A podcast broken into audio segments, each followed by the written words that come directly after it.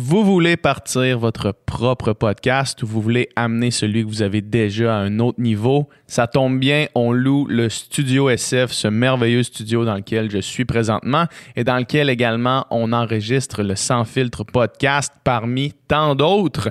La plupart du temps, ce qui empêche les gens de sauter dans l'univers du podcast qui est en croissance constante, c'est le manque de connaissances techniques et aussi le manque de matériel. Ben, qu'à cela ne tienne, dans le studio SF, on loue le studio avec tout le matériel, donc tous les micros, tous les caméras si vous voulez faire une version vidéo de votre podcast.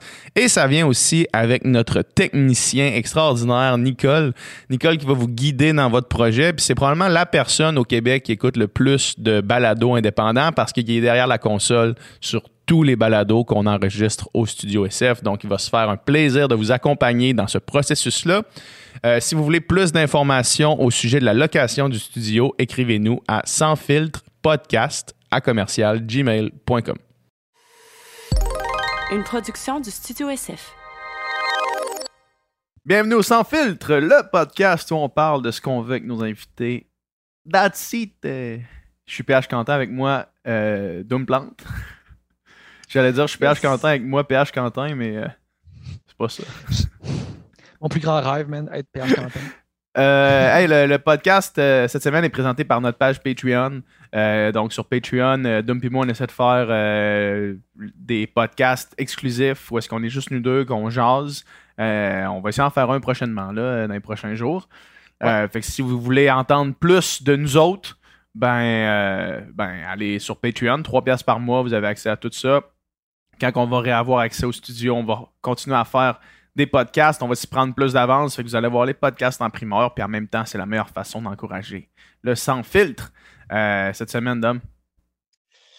Alors, cette semaine, on a reçu un invité, quelqu'un qu'on adore recevoir. C'est le, premier invité qu'on reçoit trois fois ici, Olivier Bernard, le pharmacien de Nard Dog lui-même.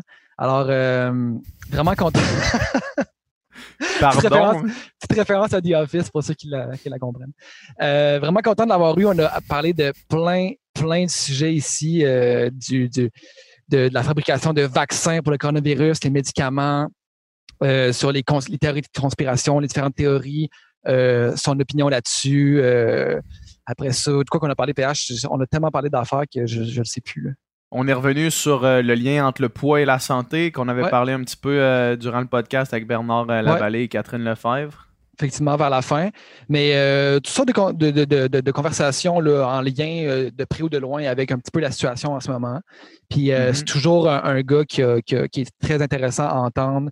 Beaucoup de savoir, beaucoup de, faits scientifiques dans son arsenal. Fait que c'était vraiment un grand, grand plaisir.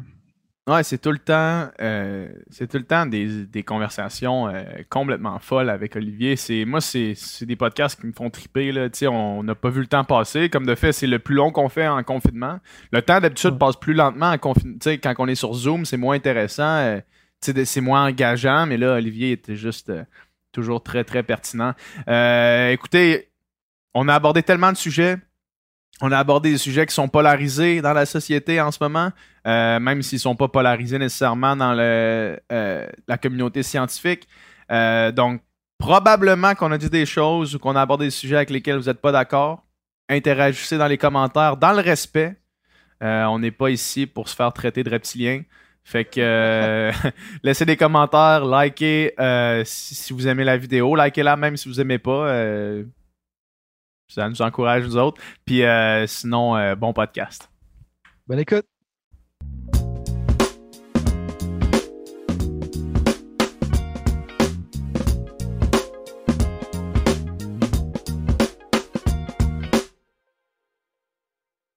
Yes. Euh, salut Olivier, comment ça va?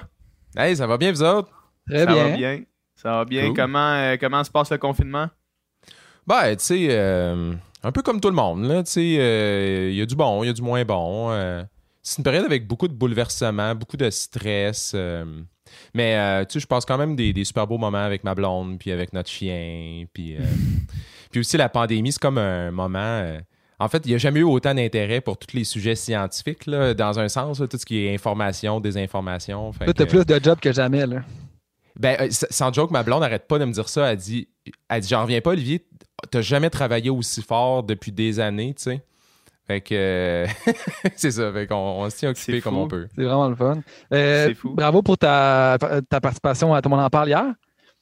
Ah, merci, merci. C'était le fun. C'était vraiment, c'était vraiment une bonne entrevue. Là. Euh, C'était clair, c'était c'était le fun. Puis, pour une raison que j'ignore, Guillaume était crampé tout le long. là. On dirait que Ouais. tu étais comme Louis José Hood pour lui. Tu étais le plus drôle. Tu faisais juste, tu disais des, des faits objectifs, puis lui il était crampé ben, ben raide. Je pense qu'il était de bonne humeur parce que les entrevues qu'il y avait eu avant, c'était avec des politiciens. Puis, tu sais, souvent, c'est plus. euh, c'est plus aride ou les politiciens ils ont tendance à un peu euh, euh, partir une cassette puis tout ça. Puis moi, je suis arrivé là en étant hyper excité. J'étais comme sur la grosse adrénaline parce que c'est tellement rare que, que- les gens, ça les intéresse de parler de toutes les questions de développement pharmaceutique, de médicaments puis tout ça. Moi, j'étais arrivé là, j'étais primé, là, j'avais hâte d'en parler, tu sais. Fait que je pense que ça a comme transparu dans, dans l'entrevue peut-être. Euh, quelque chose qui. euh, tu, par- tu parlais du- d'un- d'une période de, bouleversement, là, puis je pense que hier, euh, hier, pendant ton entrevue, à tout le monde en parle, tu as vraiment. On dirait, qu'en en écoutant ton entrevue, j'ai réalisé qu'est-ce qui me rendait aussi bouleversé de la situation actuelle. Excuse-moi. Puis c'était probablement mon. euh, pas mon pessimisme, mais mon réalisme de nature, puis l'espèce de feeling de. À chaque fois que j'entends une nouvelle positive, de faire comme Ah, je suis pas sûr, tu sais. Puis hier, on dirait que tu as, bien cerné le. Avançons-nous pas sur rien. Parce qu'en ce moment, on est vraiment dans le flou. Puis tu sais, euh, tout- toutes les, espèces de, lueurs d'espoir, moi, je préférerais honnêtement me les faire donner plus réalistement que de me faire dire Hey, euh, dans six mois, on a un vaccin puis c'est guéri, tu sais. Alors que tu écoutes un petit peu des experts comme toi parler, puis c'est comme Hmm, même si on a un vaccin d'ici six mois, on en a encore pour un bon 3-4 ans avec la COVID, tu sais. Tu sais, la, la ligne entre être trop optimiste puis être juste un peu trop pessimiste puis être juste dans le milieu, tu sais, c'est super difficile à atteindre cet équilibre-là. Puis tu sais, je comprends dans la pandémie là, qu'à un moment donné, on vit tous vraiment du gros stress, de la colère, de la frustration, on a peur. Donc, on a besoin d'affaires positives, tu sais. Mais le danger, à un moment donné, c'est de comme faire des promesses. Puis je pense, il me semble que je l'ai dit hier aussi, le, le- danger, c'est de faire un peu des promesses qu'on sera pas capable de tenir. Fait que, tu sais, on a entendu tout et son contraire depuis le début. On a entendu dire euh, Ah, la pandémie, euh, ça va être fini bientôt. Euh, tu sais, justement, on va avoir un traitement, on va avoir ci, on va avoir ça. L'immunité collective, il va y en avoir une. Finalement, il n'y en a plus. Fait que je me dis, tu sais, à force de vouloir dire des affaires trop positives, puis après ça, on est obligé de, comme step back. Tu sais, moi, j'ai comme peur un peu de perdre, qu'on perde la confiance des gens en faisant ça. Fait que moi, je suis comme toi. J'aime ça me faire dire les affaires straight. Pas, pas, pas la version pessimiste, mais la version. Tu sais, ça, c'est la version qui est quand même euh, la, probable, disons. là. Moi, j'ai l'impression que, excuse-moi, Dom, j'ai l'impression que la, euh, ce que tu dis de la confiance des gens, là, moi, j'ai l'impression que c'est ça qui, qui est le plus dangereux, au sens où, on l'a vu justement, on en parlait un petit peu avant de rentrer euh, en onde, on en parlait un petit peu tantôt, mais en disant, tu sais, de- ça fait à peu près un mois et demi qu'on qu'on parle de début mai comme étant une espèce de, de, de pilier de déblocage, que ce soit économique ou social on arrive en début mai, on se rend compte qu'on est loin d'être rendu à un endroit qui, fait du sens pour ouvrir les. que ce soit euh, l'île de Montréal ou ouvrir les, les commerces, etc., etc. Puis là, il arrive un beau week-end début mai, puis parce qu'on a dit, parce que dans notre tête, depuis, depuis à peu près deux mois, on se fait dire début mai, début mai, début mai, début mai. Qu'est-ce qui est arrivé en fin de semaine? Ça a été le début mai. Les gens, il faisait beau dehors, puis tout le monde est sorti. Puis là, on est comme, ah, c'est fini, tu sais. Mais c'est loin d'être fini. La courbe, elle grimpe encore. On est, en- tu sais, puis là, c'est. Moi, j'ai l'impression qu'en en gardant l'espèce de, de, de- de carotte au bout du nez, les gens, quand tu leur enlèves la carotte, à un moment donné, ils vont faire, hey, allez chier, tu sais. J'ai l'impression Ouais, ben, que c'est ça qui, qui joue, là. Ah, je, suis totalement d'accord. Puis un autre exemple un peu dans le même style, c'est euh, c'était pas en fait de semaine qui vient de passer, mais l'autre d'avant. Tu sais, juste avant qu'il qu'il annonce, OK, la semaine prochaine, on va annoncer le plan de déconfinement. là, OK? Le, le- le fameux mot déconfinement. Bon. nous, on a des, on a des amis puis, euh, qui habitent à, Rosemont, dans le quartier Rosemont à Montréal. Puis euh, dans les ruelles, là, ça a l'air que tout le monde. Il y a plein de monde qui ont décidé de se déconfiner spontanément. Ils ont fait Hey, ils ont parlé de déconfinement. Nous, on était cœurés de la pandémie. Ils nous en parlent. Ils n'arrêtent pas de nous dire que ça arrive au mois de mai. Ça va être annoncé la semaine prochaine. Fait qu'ils ont comme déconfiné les ruelles. Fait que tout d'un coup, ben, le monde sortait des ruelles. Il y avait des parties. Il y avait ci, il y avait ça. C'est un peu ça que ça donne. C'est qu'à un moment donné, si tu promets, tu promets, tu promets. Puis là, le monde fait comme Attends, ça arrive quand cette affaire-là? Ça crée de la frustration, ça crée de la tension. Fait que... Mais tu puis encore là, moi, je veux pas bitcher contre la santé publique. Là. sais, la santé publique, je trouve qu'ils font vraiment un super bon travail, sans joke. On peut pas les blâmer de que leurs estimés sont un peu off, là. Je veux dire, comment, il n'y a personne qui le sait comment ça va évoluer, cette affaire-là. Je lisais un article qui disait que il y a à peu près 50% de la population qui pense que le gouvernement nous cache des informations. Puis, penses-tu que dans la situation actuelle, le gouvernement possède des, informations que, ne transmettent pas, que nous autres, on ne connaît pas, pour justement peut-être, peut-être que cet optimisme-là, c'est aussi pour, en présentant un scénario trop pessimiste, peut-être qu'ils ont peur que les gens euh, soient paniques ou se rebellent ou ça cause, ça cause des, niveaux d'anxiété trop élevés. Fait qu'on se dit, on va ménager un peu le monde pour justement que pas tout d'un coup les gens perdent espoir puis que là, ça soit le chaos. moi, je pense que oui. Moi, moi, moi, je pense que oui. Puis c'est pas. il euh, n'y a pas de théorie de conspiration là, ou il n'y a pas de complot ou rien. C'est que, tu sais, je, me mets dans la peau de la santé publique. La santé publique, ils ont un rôle où il faut qu'ils transmettent la bonne information, mais il faut aussi qu'ils essaient de, de prévoir le comportement des êtres humains. Ouais. Puis, puis ça, on le voit dans toutes les, toutes les campagnes de santé publique où ils essaient de mettre des mesures en place. Tu es obligé de dealer avec un peu l'irrationalité des gens, tu sais, puis on l'a vu dans plein de campagnes, euh, la fluoration de l'eau potable, par exemple, la vaccination, même chose. C'est comme si eux, ils doivent dealer avec on a un certain nombre d'informations, mais si on leur donne 100% de l'information, peut-être que ça va jouer contre nous, tu sais. Fait que moi, j'ai l'impression qu'ils hold back certaines affaires, puis, puis je pense pas que c'est malhonnête de leur part. Je pense que, tu sais, objectivement, il y a probablement certaines informations qui se disent on est mieux de ne pas le partager parce que soit ça va faire paniquer le monde, soit ça va être mal compris. Euh, fait que je pense que mhm. c'est normal de faire ça. Moi, je veux pas avoir toute l'information. Je, ne m'attends pas à ça. Je m'attends à avoir des experts compétents. C'est ça la priorité. Mais euh, pour, pour amener peut-être une nuance à ça, admettons euh, l'information qui n'est pas divulguée, ou divulguée entre guillemets, d'un point de presse quotidien, etc., etc., tout ça, puis ces espèces de de, scénarios possibles là, puis puis des experts qui ont parlé, on est capable de retrouver cette information là, euh, j'en parlais j'en parlais euh, euh, l'autre fois quand, on parlait du, daily où est-ce qu'il y avait un expert qui, avait couvert plusieurs plusieurs outbreaks comme ça qui faisait des estimés qui étaient très pessimistes par rapport aux estimés initiales par exemple aux États-Unis puis euh, finalement, ça s'est avéré. Il y, a des gens qui font des scénarios qu'on est capable de trouver. Puis, puis je pense que ce que toi, tu, faisais à, ou ce que tu as fait hier à, Tout le monde en parle, c'est-à-dire dire hey, on, va se calmer sur le vaccin, c'est une information selon des, des, expériences, ben, selon des, euh,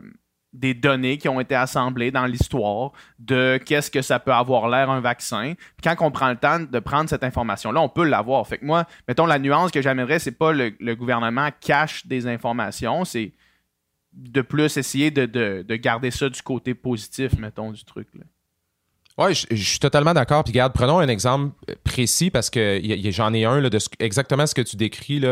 C'est euh, quand, euh, ça fait quoi, ça fait deux, trois semaines de ça, là, quand ils ont dit, en fait, tous les journalistes, euh, tous les journalistes demandaient d'avoir accès aux prévisions. Hein? Ils voulaient avoir euh, la, ils voulaient savoir où est-ce qu'on était rendu sur la courbe. Donc là, ils n'arrêtaient pas de se faire gosser à tous les jours la santé publique. Genre, sortez les courbes, sortez les prévisions, on veut savoir on est où dans la courbe, qu'est-ce qui s'en vient, qu'est-ce qui s'en vient pour les prochaines semaines, blablabla. Puis au début, on sentait très clairement que la santé publique, il avait pas envie de les partager. Les, c'était en fait, c'était pas la courbe, c'était les scénarios. Là, ils disaient partagez-nous les scénarios. Bon. Il y avait deux courbes, là, le scénario négatif et le scénario positif. Exactement. Fait que moi, moi, mon impression, c'est que je sentais qu'eux, ils ne pas, ils voulaient pas la partager, cette information-là.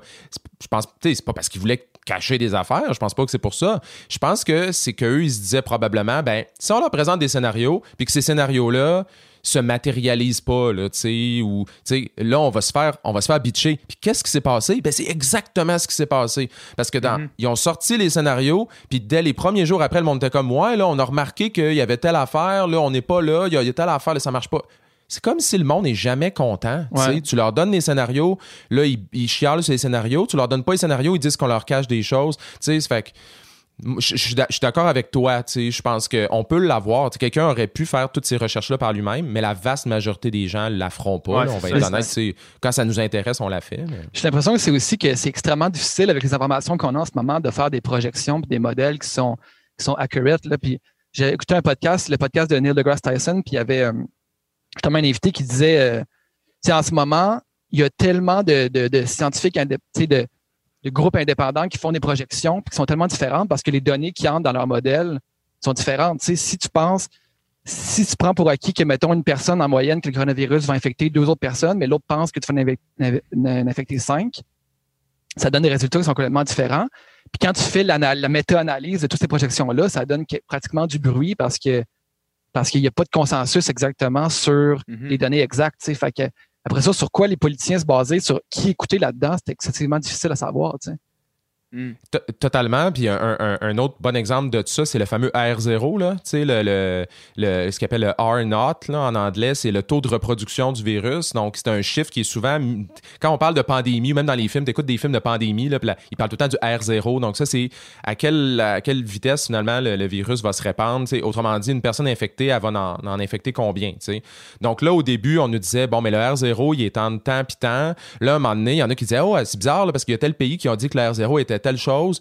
Puis là, il y, avait du monde qui devenait comme anxieux parce qu'on n'avait pas toutes les mêmes versions du R0. Puis là, à un moment donné, il y, y a des experts qui ont fait, hey, en passant, c'est parce que le concept là, de, taux de reproduction, là, ben, un, il sera pas le même nécessairement dans tous les pays parce qu'il est dépendant des mesures qu'on prend pour contrer le virus. Le R0, le taux de reproduction, sera pas le même avec des mesures de confinement, il sera pas le même avec de la distanciation sociale, physique, selon certaines réalités géographiques, tu sais. Fait c'est comme si, tu sais, c'est- comme, c'est ça, c'est comme des fois trop de données, ça fait en sorte qu'à un moment donné, ben, les gens, ils vont. t'sais, trop de données sans des données difficiles à comprendre, ben là, tu vas avoir toutes sortes d'interprétations, puis des fois, ça peut générer plus d'anxiété qu'autre Des chose. mesures qu'on prend pour, pour traiter le virus, mais aussi ben, pour empêcher le virus de se reproduire, mais aussi des mesures, en fait, comment qu'on mesure le virus, tu sais, parce que c'est pas tout le monde Ah, qui com- aussi, ouais, ouais. pas tout le monde qui compile les données de la même façon, c'est pas tout le monde qui a la même méthodologie, qui a la même rigueur sur, sur les cas. Juste au Québec, les cas qui sont confirmés, je veux dire, combien de cas qui que quelqu'un il a eu le coronavirus, mais qui n'a pas été confirmé parce qu'il n'est pas à l'hôpital, il n'a pas fait de test ou quoi que ce soit, qui est resté chez eux. Ben, plein, là. Oui, exact. Puis euh, il ben, il y a ça, premièrement, la, la- méthode de comptabilisation des, des cas est pas par- partout pareil. Puis là, en ce moment, il y a beaucoup de questionnements à savoir, par exemple, est-ce que la Chine aurait comme pas donné vraiment les bons chiffres? On s'entend là. S'il y a des endroits où que délibérément, ils ont faussé ou ils ont mal présenté les données dans un objectif, en fait, de, si on agit de façon malhonnête, il faut qu'on le sache, puis euh, j'espère qu'il va y avoir des conséquences à ça. On est clair, là. Moi, je, je, je, je suis pas du tout euh, en support de comme euh, mener le monde en erreur, là. Mais comme au Québec en ce moment, c'est ça, comme j'écoutais le point de presse juste avant de, qu'on se parle, puis déjà, j'entendais des journalistes qui faisaient là, comme moi, mais là, vous, vous avez compté telle chose, pas telle autre affaire, telle chose, non, on comprend plus rien, puis je suis comme, garde, là. Tu sais, à un moment donné, on peut s'obstiner longtemps sur les chiffres, mais, tu sais, en autant qu'on n'a pas l'impression qu'on nous mène en bateau délibérément, tu sais, je, Ouais. on dirait que là, des fois, je trouve qu'on exagère peut-être un petit peu là-dessus. Euh, je lisais un article, je pense que c'est dans la presse, qui l'article s'intitulait les, les gérants d'estrade en temps de coronavirus, là, ou quelque chose qui ressemblait à ça. Je me rappelle plus exactement du titre de l'article, mais euh, somme toute, ce que le journaliste, puis c'est malheureux encore une fois, j'oublie son nom, il faudrait que j'aille mieux mes sources à portée de main, là. mais euh, le journaliste expliquait que dans n'importe quelle situation euh, qui a autant d'inconnus que en ce moment, on peut pas traiter de. On peut pas prendre des décisions selon le temps moins X jours. Faut toujours être sur le temps présent parce qu'il y a tellement de nouvelles informations. On peut pas. Comme en ce moment, admettons, là, là Dom, tu disais qu'il reportait l'ouverture des, entreprises à, à Montréal d'une semaine. Euh, tu peux pas être fâché parce que voilà, euh, une semaine, nous avait dit que ça allait être une semaine plus tôt parce que les, les- les statistiques ont changé, les données ont changé, ça évolue constamment. Puis si on se fâche du, de- du changement des, des, des- du processus de déconfinement ou du retour à la normalité, euh, on s'en sortira jamais parce que, parce que de, de, de l'inconnu, on va en avoir encore pour plusieurs années là, par rapport à ça. Fait que j'imagine qu'il faut collectivement changer notre mindset puis être prêt à accepter le temps que ça va prendre. C'est même aussi frustrant que ça peut être, mais c'est difficile de faire ça. Ben oui, puis tu sais, tu- on peut, on a le droit d'être fâché s'il y a de la pure incompétence. Tu sais, aux États-Unis, si on regarde la façon que ça a été Ouais. géré, ils se sont pris ben trop tard. Ils étaient dans le, de la- de- de- au début, ils étaient carrément dans le dénialisme du virus. Tu sais, ça c'est, ça c'est, c'est horrible. Puis, euh, puis ça, là, je, les, les gens qui sont fâchés aux États-Unis de ça, ils ont raison. Ouais. Ici, tu sais, on est dans une situation comme si je prends, mettons, le Québec. Là. Tu sais, le Québec, j'ai l'impression qu'on a été quand même très proactif. On a suivi euh, les données probantes. Tu sais, on était dans les pays très, euh, très très, très, très, euh, tu sais, euh, beaucoup d'initiatives par rapport aux pays dans le monde qui, qui se prenaient bien. Fait tu sais, à un moment donné, après, tu sais, on peut s'obstiner sur des détails, là, mais la, la vérité, là, c'est que est-ce qu'on est-ce gère bien la pandémie en ce moment? Ben, on va le savoir après la pandémie, tu sais. C'est un peu frustrant de se dire ça, mais c'est comme si toutes les erreurs qu'on a faites, on va les savoir par après. Mais la situation qu'on vit en ce moment, on n'a jamais vécu ça là, de, de nos vies à nous. Là. Exact. Donc, tu sais, à un moment donné, ben oui, on va apprendre de cette pandémie-là, puis on espère qu'il n'y en aura pas une autre, mais, mais dans un sens, c'est, tu sais, c'est tout ce qu'on vit en ce moment. La pandémie, puis tu sais, hier, je parlais du développement de médicaments, de vaccins qui est comme pris. Tu, prends quelque chose qui se fait sur 15 à 25 ans, tu le fais en deux ans. on n'a jamais fait une affaire de même. C'est sûr qu'on va faire des gaffes, là, tu sais. Puis on le saura pas pendant qu'on est en train de faire des gaffes. Mhm. Puis euh, le développement justement des, des dits vaccins, est-ce qu'il y a des étapes déontologiques qui sont sautées? Est-ce qu'il y a des, des processus, des, des fast tracks, admettons, qui, qui sont euh, alloués euh, pour cause de, de, ben, de pandémie mondiale? Euh, ouais, c'est sûr que dans le développement d'un vaccin spécifiquement, le processus il est en mode très accéléré. Puis comment est-ce qu'ils font ça? Ben, la plupart des compagnies, ce qu'ils font en ce moment, c'est qu'ils vont faire toutes les étapes de développement en parallèle. Donc, normalement, un vaccin, tu vas l'étudier en laboratoire, ensuite chez des animaux, ensuite chez des humains, des études de plus en plus grandes chez des humains, puis à la fin aussi, une étape super importante à laquelle on pense pas souvent, là, mais c'est que euh, il faut le fabriquer, le vaccin, en quantité massive. Puis Mhm, un ben, vaccin, c'est pas. ouais. Puis un vaccin, c'est pas de mélanger 3-4 poudres ensemble comme un médicament euh, que tu avales en Pas le pudding à l'arsenic. Non, exactement. C'est pas mal plus compliqué que ça. C'est, ça se fait dans des gros incubateurs euh, avec du matériel vivant. C'est hautement imprévisible. Donc, euh, ça se peut que tu sois capable de te faire 100 doses dans ton labo pour tes tests. Mais que le jour où tu décides on va passer à un million, ça marche plus. Ça, ça casse complètement. Le processus ne scale pas en, en- en anglais. Là. Fait que toutes ces étapes-là en ce moment sont faites toutes en parallèle. Fait que la compagnie va faire à la fois des études animales, humaines et en même temps de la fabrication dans l'espoir que leur vaccin passe.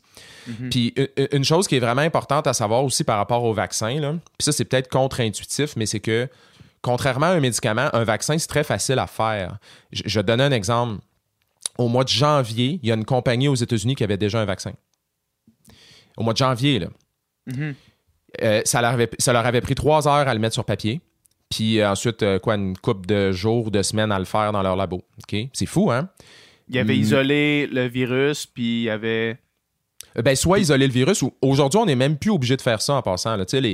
Historiquement, les vaccins, c'était on prend le virus, on le met soit vivant ou inactivé, ou on met un morceau de la, capsule du virus. Aujourd'hui, il y a des méthodes encore plus fuckées que ça. C'est comme euh, tu peux prendre juste un petit bout du code génétique du virus, puis le corps va penser que c'est ça. tu sais. Fait que, eux, ils- l'ont designé, ça n'a pas été compliqué, puis ils en ont fait, puis ça- il y avait un vaccin. Mais là, à ce stade-là, là, le vaccin, il n'est pas, il est pas testé, premièrement. Donc, on ne sait pas s'il est efficace, on ne sait pas s'il est sécuritaire, puis il est loin d'être euh, d'être fabriqué. Puis tester l'efficacité d'un vaccin, c'est tricky parce que, euh, admettons un médicament, euh, admettons un médicament qui abaisse la, la pression artérielle, ben, tu donnes le médicament, puis tu mesures la pression de la personne, puis tu vois bien si ça marche. Un vaccin, le but, c'est de prévenir une maladie que la personne n'aurait peut-être pas attrapée de toute façon. Fait que tu peux pas, euh, tu sais, le, le résultat, ça prend du temps. Fait que souvent, les, les dernières études, là, les toutes dernières études de vaccins à la fin du développement, juste ça, ça prend des années.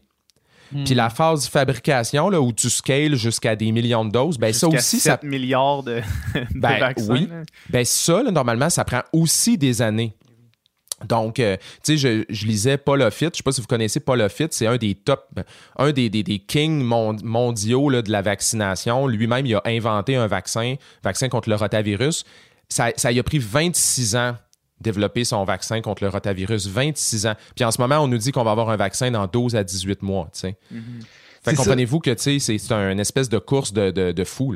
J'entendais que le record du monde pour la découverte du virus jusqu'à un vaccin qui était sur le marché possible, la fois que ça a été fait le plus vite, ça a été 4 ans. là. Je me rappelle pas c'était pourquoi, là, mais c'est la, la- la donnée que j'avais entendue. là. Imagine ça. Le plus Ouais. vite. La, la différence peut-être en ce moment, c'est que euh, il y a plein de co- enfin, tout le monde travaille sur les mêmes affaires, tu sais. Mhm. C'est pour ça qu'il y a plein de choses qui bougent parce que toutes les équipes de recherche travaillent sur la même chose. Est-ce qu'il y a une Puis- bonne collaboration globale? Ouais. Euh, ben ça dépend ce que tu entends par collaboration parce que la communauté scientifique à la base collabore toujours dans la mesure où quand on publie des travaux de recherche, ben c'est pour c'est pour donner accès à l'ensemble de la communauté scientifique.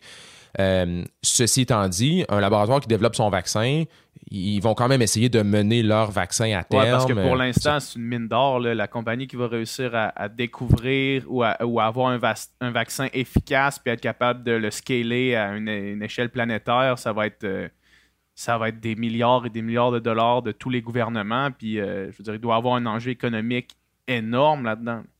Ben, il y a ça, mais il n'y a pas juste ça. L'enjeu financier, tu as raison. Tu sais, C'est plate. Je, je sais que c'est plate. On n'aime pas ça penser à ça, là, mais c'est ça. La compagnie qui va faire un vaccin, elle va vouloir rentrer dans son argent, un, puis deux, euh, probablement aussi en profiter. là. Mais euh, mais il y a plus que ça, en fait, parce que euh, en ce moment, il y a une centaine de vaccins différents qui sont en, en développement. Une centaine. Mhm. Ça, c'est différent d'habitude. Tu sais, tu disais tantôt que le record, c'était 4 ans, mais il n'y a jamais 100 vaccins qui sont développés pour une infection. Mhm.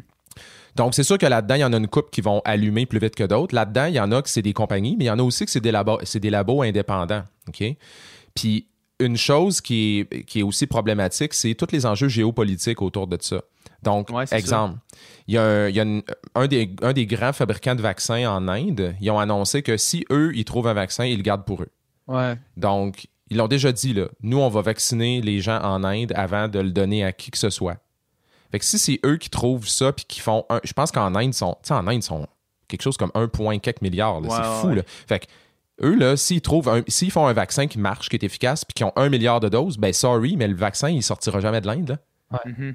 Il y, avait, il y a un laboratoire aussi en, en Allemagne, ça, c'est dans un podcast de, de Daily qui est- c'était euh, le- le- le- la scientifique à ce laboratoire-là qui disait ça, puis ils se sont fait offrir un milliard de dollars par les États-Unis pour acheter en fait le, le laboratoire pour avoir un, une longueur d'avance sur le vaccin. Fait évidemment que le pays qui va détenir le remède en premier va l'utiliser pour lui, tu sais, puis, puis après ça, Oui, qui, va, on- qui va avoir accès à ça en premier? Tu sais, est-ce que est-ce que les, les plus pauvres vont l'avoir en dernier? Est-ce que ça, ça crée toutes sortes d'inégalités et de questions qui sont vraiment euh, font peur un peu? Là? Ouais. Puis dans un monde idéal, on n'est pas dans un monde idéal, mais dans un monde idéal, on penserait pas comme ça. On penserait pas à tel pays fait le vaccin, c'est lui qui l'a. On devrait penser en, en termes de qui en a le plus besoin en ce moment. Donc, tu sais, la COVID-19, faut pas oublier qu'il y a plus que 80% des gens qui attrapent l'infection, qui ont des symptômes légers, puis qui vont bien s'en sortir. Fait que ces gens-là sont pas prioritaires. On devrait vacciner en priorité les personnes qui sont vulnérables. Donc, les personnes âgées, les personnes qui ont des maladies chroniques, etc. Puis ça, il y en a partout sur la planète. Donc, logiquement, mettons qu'on prend l'exemple de l'Inde. Je ne vais pas bitcher contre l'Inde ou rien, là, mais mettons que l'Inde disait, ben, si on trouve un vaccin puis qu'on fait un milliard de doses, ben, on devrait distribuer le milliard de doses dans tous les pays en vaccinant les personnes prioritaires, puis chaque pays pourrait avoir X doses puis aller vers les plus prioritaires. La vérité, c'est que c'est pas de même que ça va fonctionner. On est surtout dans une période comme de pandémie, c'est un peu comme une guerre. Dans le fond, quand tu es dans une guerre, il y a du protectionnisme. Les pays vont être comme, OK, ben, faut pas que j'en donne trop à l'autre parce que moi, si je suis dans la merde après, qu'est-ce que je vais faire? Euh, on- même au Québec, on se dit, ben là, il faudrait qu'on commence à penser, tu sais, les masques, les blouses, les visières, il faudrait qu'on soit capable de les produire nous-mêmes. Tu sais, c'est pas, c'est pas malhonnête nécessairement de faire ça. C'est une question de se dire, crime, euh, si on n'est pas autosuffisant, ben, qui, qui nous dit qu'à un moment donné, on va pas se faire, euh, se faire backstabber, tu sais? Mhm. Est-ce que est-ce qu'il y a une possibilité que le vaccin, si on le trouve, soit efficace pendant peut-être un an, puis qu'ensuite le virus, euh, il y a une mutation, puis qu'il revienne sous une autre forme, puis après ça, tous nos médicaments ou nos, vaccins sont, sont plus bons? Ben oui, oui, ça se peut dans l'absolu, mais tu sais, encore là, c'est des questions que, tu sais, puis moi, je moi, je pas, j'ai pas une expertise en immunologie ou en virologie, là, vraiment pas. Mais tu, tu poserais cette question-là à des experts, puis probablement ce qu'ils te répondraient, c'est ben, à ce stade-ci, on ne le sait pas encore. Dans mesure où est-ce que le vaccin, est-ce que le virus pourrait muter, puis que tout d'un coup, tout ce qu'on développait marche plus? Ben, en théorie, ça se pourrait. Euh, mais là, il y, a déjà des recherches dans ce sens-là. Les mutations en lien avec le virus, tout ça, c'est étudié. Donc, ça doit être tenu en compte forcément dans, le développement. Mm-hmm. Euh, mais, oui, dans, dans l'absolu, c'est possible. c'est comme les histoires de deuxième pic. Il va-tu avoir un deuxième pic? Ça va-tu devenir une, infection qui est saisonnière, comme l'influenza la, comme qui vient, qui apparaît? Euh, peut-être. C'est plate, là, mais la réponse, c'est peut-être. Au début, on parlait d'immunité collective, puis on disait que probablement que si tu l'attrapes, probablement que tu vas être immunisé parce que beaucoup de virus fonctionnent comme ça. Après ça, on a dit, ben là, ah, c'est pas prouvé, on ne le sait pas. Euh, peut-être que le virus aussi va tomber en dormance, comme un peu le VIH, puis il va réapparaître quand il veut, peut-être qu'il va faire ça, peut-être qu'il va faire ça. Mais est-ce que, premièrement, est-ce que, est-ce que la recherche a avancé à ce niveau-là? Puis est-ce qu'on peut quand même assumer que comme la plupart des virus fonctionnent comme ça, une fois que tu l'as, on, devrait agir comme si c'était le cas ou non? Ben encore là, c'est une question que moi, c'est c'est pas dans mon champ d'expertise, fait que je pourrais pas te répondre quelque chose de super précis, mais de, manière générale, ce que je peux dire, c'est que ça, ça plaît à l'esprit de croire que quand, quand tu es infecté, quand tu as un certain type d'infection, tu vas développer des anticorps. Puis si tu développes les anticorps, ben après, tu devrais être protégé contre la maladie. La vérité, c'est que ça ne se produit pas tout le temps. Il y, a certaines, il y a certains types d'infections que le système immunitaire réagit de façon super forte, mais il ne va pas avoir une production d'anticorps à long terme, euh, ou à l'inverse, il n'y a pas de production d'anticorps. C'est, c'est pas, euh, c'est pas tout le temps la même affaire finalement. Puis dans le cas de la, de la dans le cas de la COVID-19, je pense que les coronavirus, on n'est pas habitué à ça. C'est des, des, virus qu'on ne connaît pas tant que ça. Fait que je pense qu'au début, on a comme on, nous a beaucoup présenté cette euh, infection-là comme un genre de grippe, un genre d'influenza. Puis là, ben, quand on pense à la grippe, l'influenza, on le sait qu'on développe des anticorps. Euh, mais encore là, on ne les développe pas à long terme. moi, j'ai minimum deux grippes par hiver. Là. Attends, des grippes ou des rhumes? Hmm, possiblement des grippes, mais. Euh, hey, je penserais pas. T'es sûr de ça? Parce qu'une grippe, là, on s'entend, juste pour être clair, là, une grippe, là, c'est que t'es destroy pendant. ça veut dire. Ouais, ouais, c'est ça. Parce que la, grippe, l'influenza, c'est euh, de la fièvre, fièvre, douleur musculaire, fatigue. En gros, c'est mhm. ça les symptômes. Puis ben, généralement, c'est sûr qu'une par hiver, là. ouais? ouais, ouais. Man, t'es pas chanceux. Euh, c'est sérieux, c'est intense. Moi, j'en ai eu deux grippes dans ma vie. Puis les deux fois, je pensais que j'allais mourir les deux fois. Là. Ah ouais, bon, mais on ça doit être des gros rhumes. Mais euh, parce que je, me, je, fais pas de test pour ça. Mais est-ce que est-ce que c'est possible d'en attraper à toutes les saisons? Une grippe? Ouais.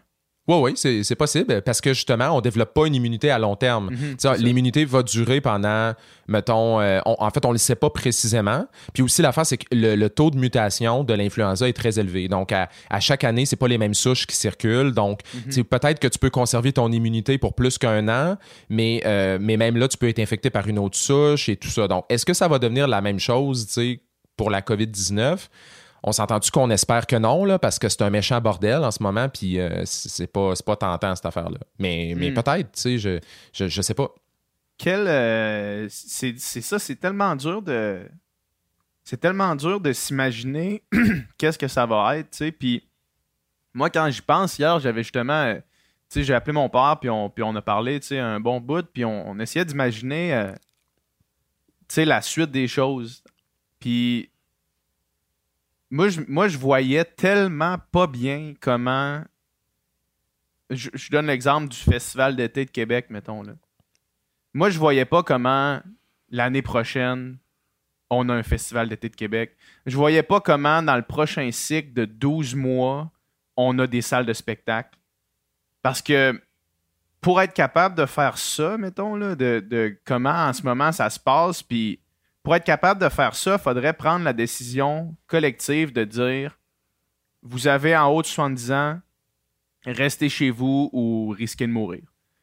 il faudrait qu'en tant que société, on se dise, si on veut réouvrir comme c'était, qu'on se dise, OK, ben les aînés, euh, restez chez vous parce que, parce que nous autres, on rouvre la société. Moi, j'ai l'impression, j'imaginais ça, puis je me disais, avec toutes les informations qu'on a, puis avec le fait que, je veux dire, si le monde, il meurt à centaines par jour au Québec, là, euh, centaines par jour, puis ça, ça, diminue pas, là.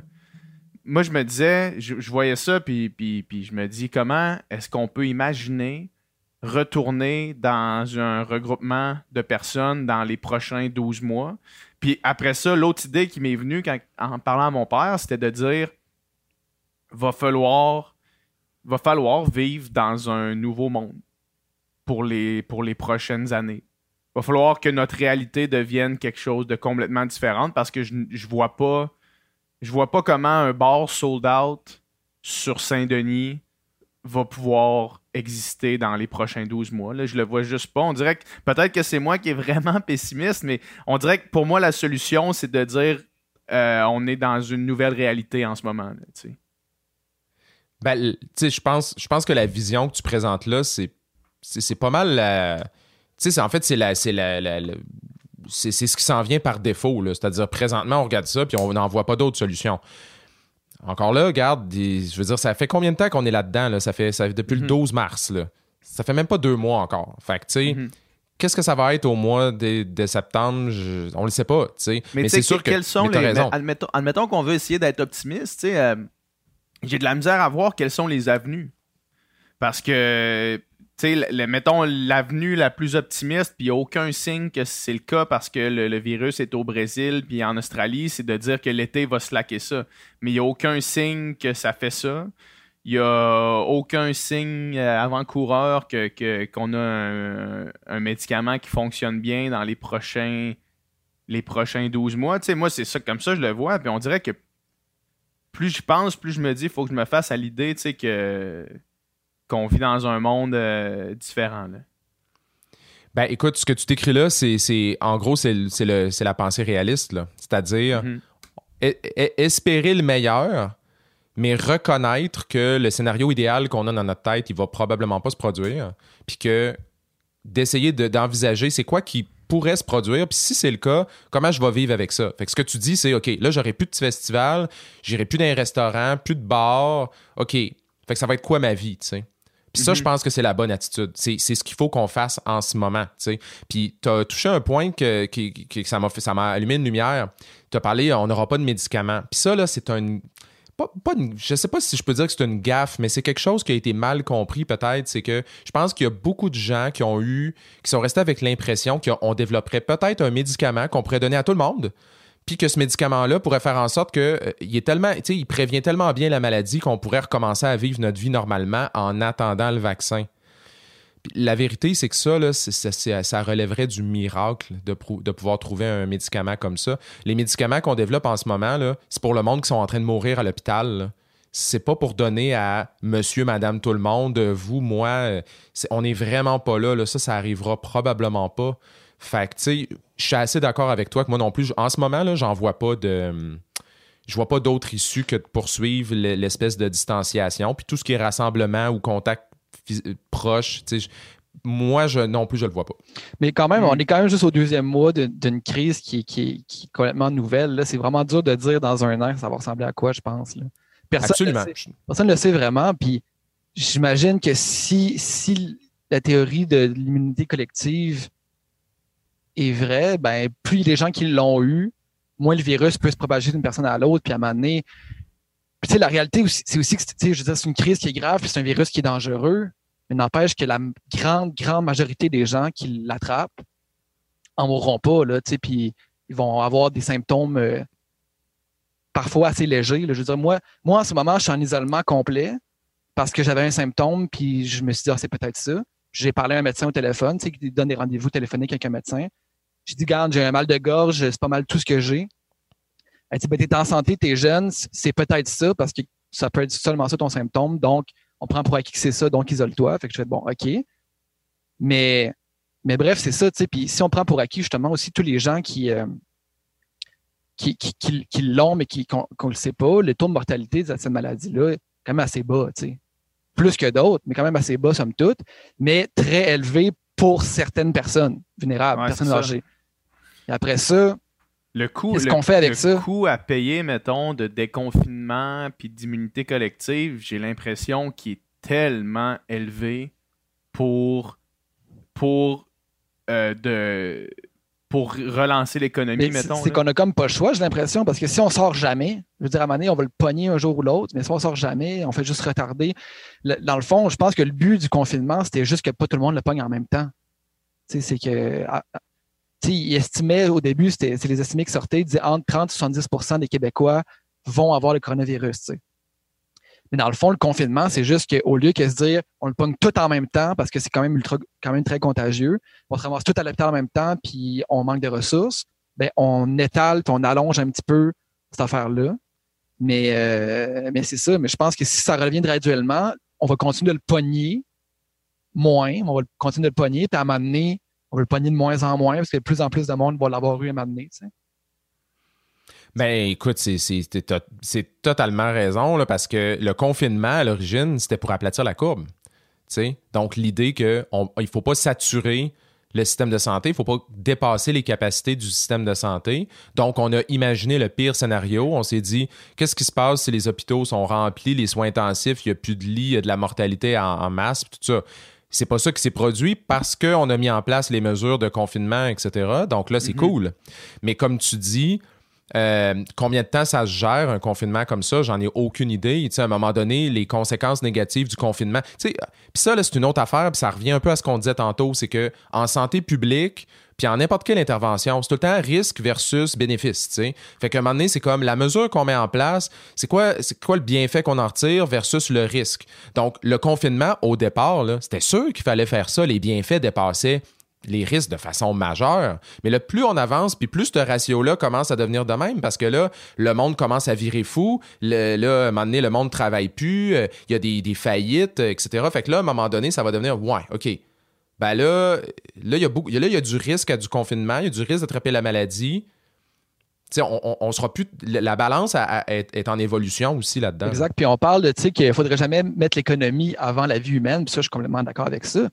Sauf Oui. que, sauf que la santé, premièrement, a besoin de l'économie pour vivre. Je veux dire, pour avoir les ressources pour pouvoir traiter, soigner les gens, il faut qu'il y ait un minimum d'argent qui rentre dans les coffres de l'État. Sinon, sinon, ça fonctionne juste plus. Puis deuxièmement, aussi, il y a des gens qui souffrent d'une manière différente de la COVID-19, pas de la maladie elle-même, mais des répercussions économiques. Si, si je peux plus nourrir ma famille, je veux dire, il y a des, il y a des gens qui vont mourir du COVID-19 sans jamais l'avoir attrapé, des dommages collatéraux, tu sais. C'est pour ça qu'on peut pas non plus mettre la santé puis le, le coronavirus comme valeur suprême, puis de, de, de tout relayer en dessous de ça, parce que justement, le confinement, ça crée des problèmes de santé mentale, des problèmes économiques, etc., etc., qu'il faut aussi prendre en compte dans l'équation. Oui, oui, puis tu sais, euh, des fois, on entend ça, là, on met l'économie avant la santé, mais tu sais, moi, je suis d'accord avec toi, c'est pas nécessairement de mettre l'économie en premier, mais c'est que la, la, la, la santé d'une société, en général, c'est vaste, là, comme concept, là, donc, Mhm. euh, puis tu sais, je pense que, puis PH, ça, ça, ça, ça rejoint ce que tu disais tantôt, tu disais, tu sais, les bars, les restaurants, les, les, les, les, les, euh, les festivals, tu sais, la vérité, c'est que je pense que l'idéal, ce serait qu'on retourne à une vie comme normale, un peu, semi-normale, mais que toutes les choses non essentielles qui obligent des rapprochements, ben que ça, on s'en passe, tu sais. Parce qu'on s'entend, on n'est pas... Moi, moi j'adore ça aller à Heavy MTL l'été, tu sais. Mais je vais vivre sans pendant 2-3 ans s'il faut, je vais pas mourir, tu sais. Ah, mais la culture, moi, je trouve que c'est essentiel, Olivier, par exemple. Ah non, non, mais gars, moi, je, je- je serais mal, je serais mal placé pour, euh, je serais mal placé pour parler contre la culture, là, tu sais, mais je dépends un peu de ça dans un sens. Mais, mais tu sais, un festival, par exemple, tu sais, à un moment donné, si on peut pas, on peut pas, là. Fait que, euh, fait que c'est ça qui va être tough, là. Ça va être de, un moment donné, Mais tu sais, ouais. de retourner à la vie la plus normale possible, mais en, en- en acceptant que certaines activités auront peut-être pas lieu. Puis, tu sais, moi, je suis d'accord avec ce que vous disiez par rapport aux dommages collatéraux, tu sais, mais. euh, problème économique, c'est bad, c'est pas cool. Problème de santé mentale, c'est pas cool. La mort, c'est vraiment pas cool. Mais tu sais, c'est- c'est juste que si on n'a plus l'argent, si, si l'économie va tellement mal qu'on n'a plus l'argent pour, euh, pour traiter ces malades-là ou même traiter quelqu'un qui arrive à l'hôpital parce qu'il a besoin d'une chirurgie cardiaque puis qu'on n'a pas les ressources pour lui donner, cette personne-là va mourir aussi, tu sais. Mais tu sais, je veux dire, l'économie, somme toute, euh, est pas complètement arrêtée, là. Les entreprises trouvent des façons de continuer, les, ça, ça j'ai pas peur, mettons, que justement, le Archambault avec pignon sur rue, il va pouvoir réouvrir, tu sais, puis l'économie, comme on, comme on l'entend, je ne dirais pas complètement sur pause. Quand on va réouvrir les régions, le monde va vouloir aller euh, en Gaspésie, tu sais, le monde va vont continuer à, faire rouler l'économie, mais j'ai vraiment l'impression que pendant un bout, tout ce qui est rapprochement, euh, ça, ça, va être impossible parce que le risque va être trop grand. Tu sais, mettons, là, en, ce moment, ben, c'est que sinon, sinon, pour, mettons, les, personnes âgées en haut de 80 ans qui leur reste 3-4 ans, mettons, là, euh, de vie, ben, ils vont passer ces 3-4 ans-là en confinement complet euh, jusqu'à temps de mourir euh, entouré de personnes. Tu sais, je veux dire, moi j'ai l'impression que il y, a cette option-là est que moi j'envisage vraiment mal de dire on va juste dire aux gens qui ont en haut. Hey, il y a du monde de, y a du monde de 75 qui sont encore super en forme, là, sauf que s'ils attrapent ça, euh, ils ont un taux de mortalité de je sais pas combien de pourcents, de, pas possible. sais. Moi j'ai l'impression qu'on ce, risque-là est beaucoup trop coûteux, là. Puis c'est un peu ça que, moi j'envisage, puis que je me dis, crème, euh, on, en a pour un bout, là. Mais ben en même temps, ben, vas-y, vas-y. Non, mais tu sais, au début de la pandémie, là, euh, les, États-Unis avaient un peu l'approche de bon, mais là, on va, on va pas capoter avec ça, on va pas tout mettre sur pause, puis tout ça. Puis oui, peut-être qu'il y a des gens qui sont plus à risque, mais tu sais, c'est plus les personnes âgées, puis tout ça. Tu sais, ils minimisaient beaucoup les risques associés à ça.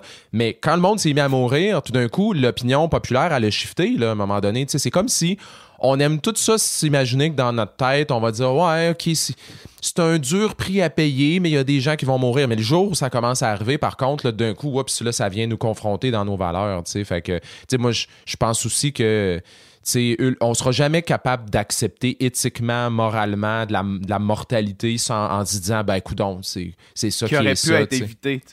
La mortalité qui aurait pu être évitée. Exactement. Mais tu sais, la, mortalité, euh, tant qu'à moi, n'est pas juste causée par le coronavirus en tant que tel. Ben, ben oui, mais elle est causée. Tu sais, la mortalité, la grande majorité, c'est dans les CHSLD. C'est là que ça se passe. Ouais. Puis c'est parce que, je veux dire, les ressources, puis les. Puis les, comment comment c'est structuré, je veux dire, les gens sont entassés les uns sur les autres là-dedans. Puis je veux dire, c'est pas, pas des conditions de vie euh, très dignes là, dans les CHSLD. Tu sais, puis c'est un peu ça le problème. Je veux dire, si on avait dans juste dans les résidences pour personnes âgées en général, ça va quand même vraiment mieux dans les CHSLD, puis c'est le même genre de monde. Je pense que le problème, c'est aussi le CHSLD en tant que tel.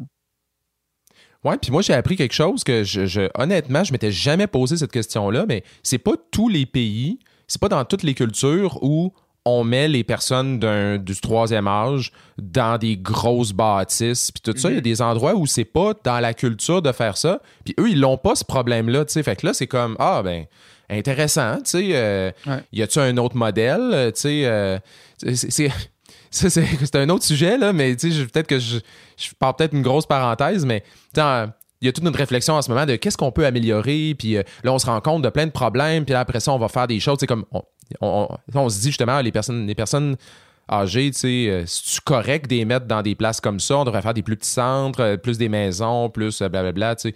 Ça va-tu vraiment se traduire après en changement réel? tu sais, je, mm.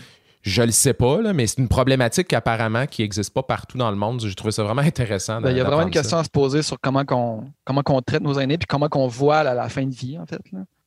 Ben Totalement. Moi, j'ai travaillé, euh, quand j'étais étudiant, en fait, moi, j'ai eu une seule job d'étudiant dans ma vie, OK? Parce que je l'aimais tellement que je ne l'ai jamais quitté. J'ai commencé à 16 ans à travailler comme préposé aux bénéficiaires.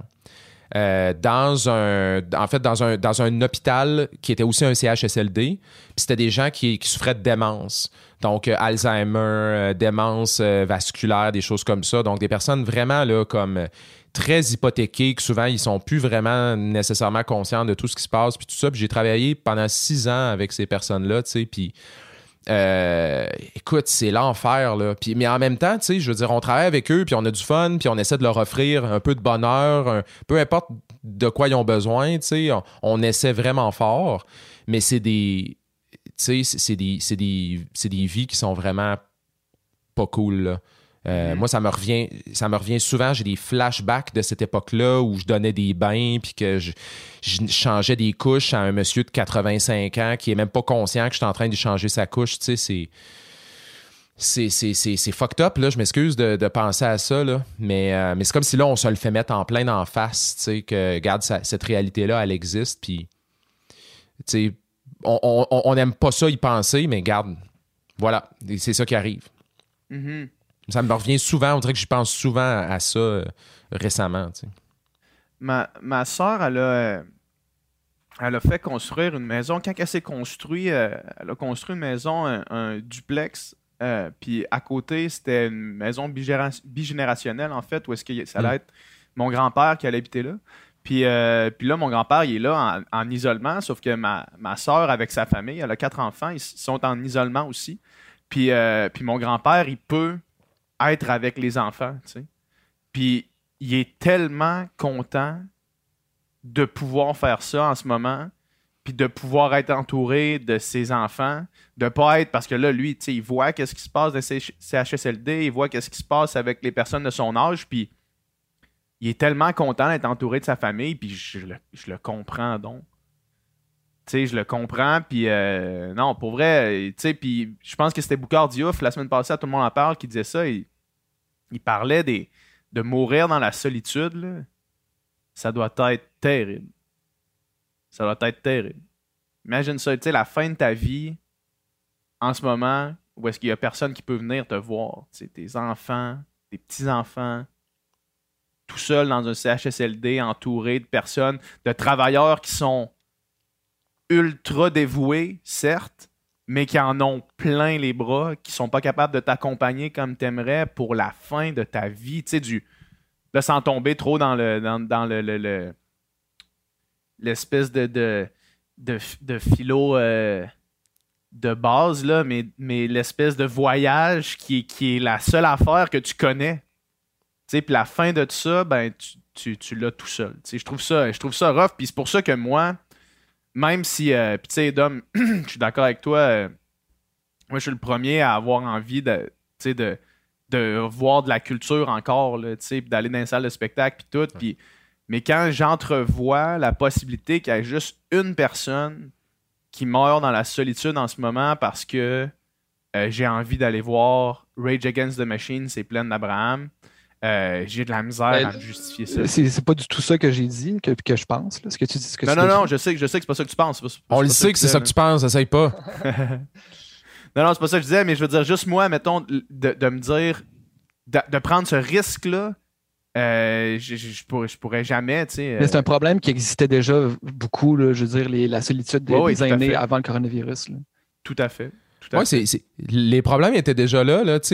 En ce moment, là, y a beau- on- tout, tout le monde a des réa- tout le monde a des réflexions un peu euh, philosophiques aussi, justement, par rapport à où s'en va le monde, c'est quoi nos vies, c'est quoi ça, mais tous ces problèmes-là, ils existaient déjà. La pandémie fait Mhm. juste nous les mettre en plein dans, dans face, là. Ouais, Puis après, là, on pourrait être un peu euh, psychopop, puis dire euh, il n'en dépend que de nous de faire un monde meilleur après, tu sais. Puis, tu sais, j'écoutais Laurent Turcot, vous connaissez euh, Laurent Turcot, Ouais. tu sais, puis je, l'écoutais, puis il disait que, la, tu sais, dans la plupart des grands bouleversements que l'humanité a eu, là, des guerres, des choses comme ça, ben dans la plupart des cas, l'humanité n'a pas significativement changé après, c'est- Ça, là, ça me fait... Ça, là, ça me fait fucking capoter, là, tu sais. Parce que, tu C'est ça j'ai- qui est le pire. Ben ouais, tu sais, puis je pense, tu sais, puis je pense qu'on se rejoint les trois là-dessus. On est tous un peu idéalistes, tu sais.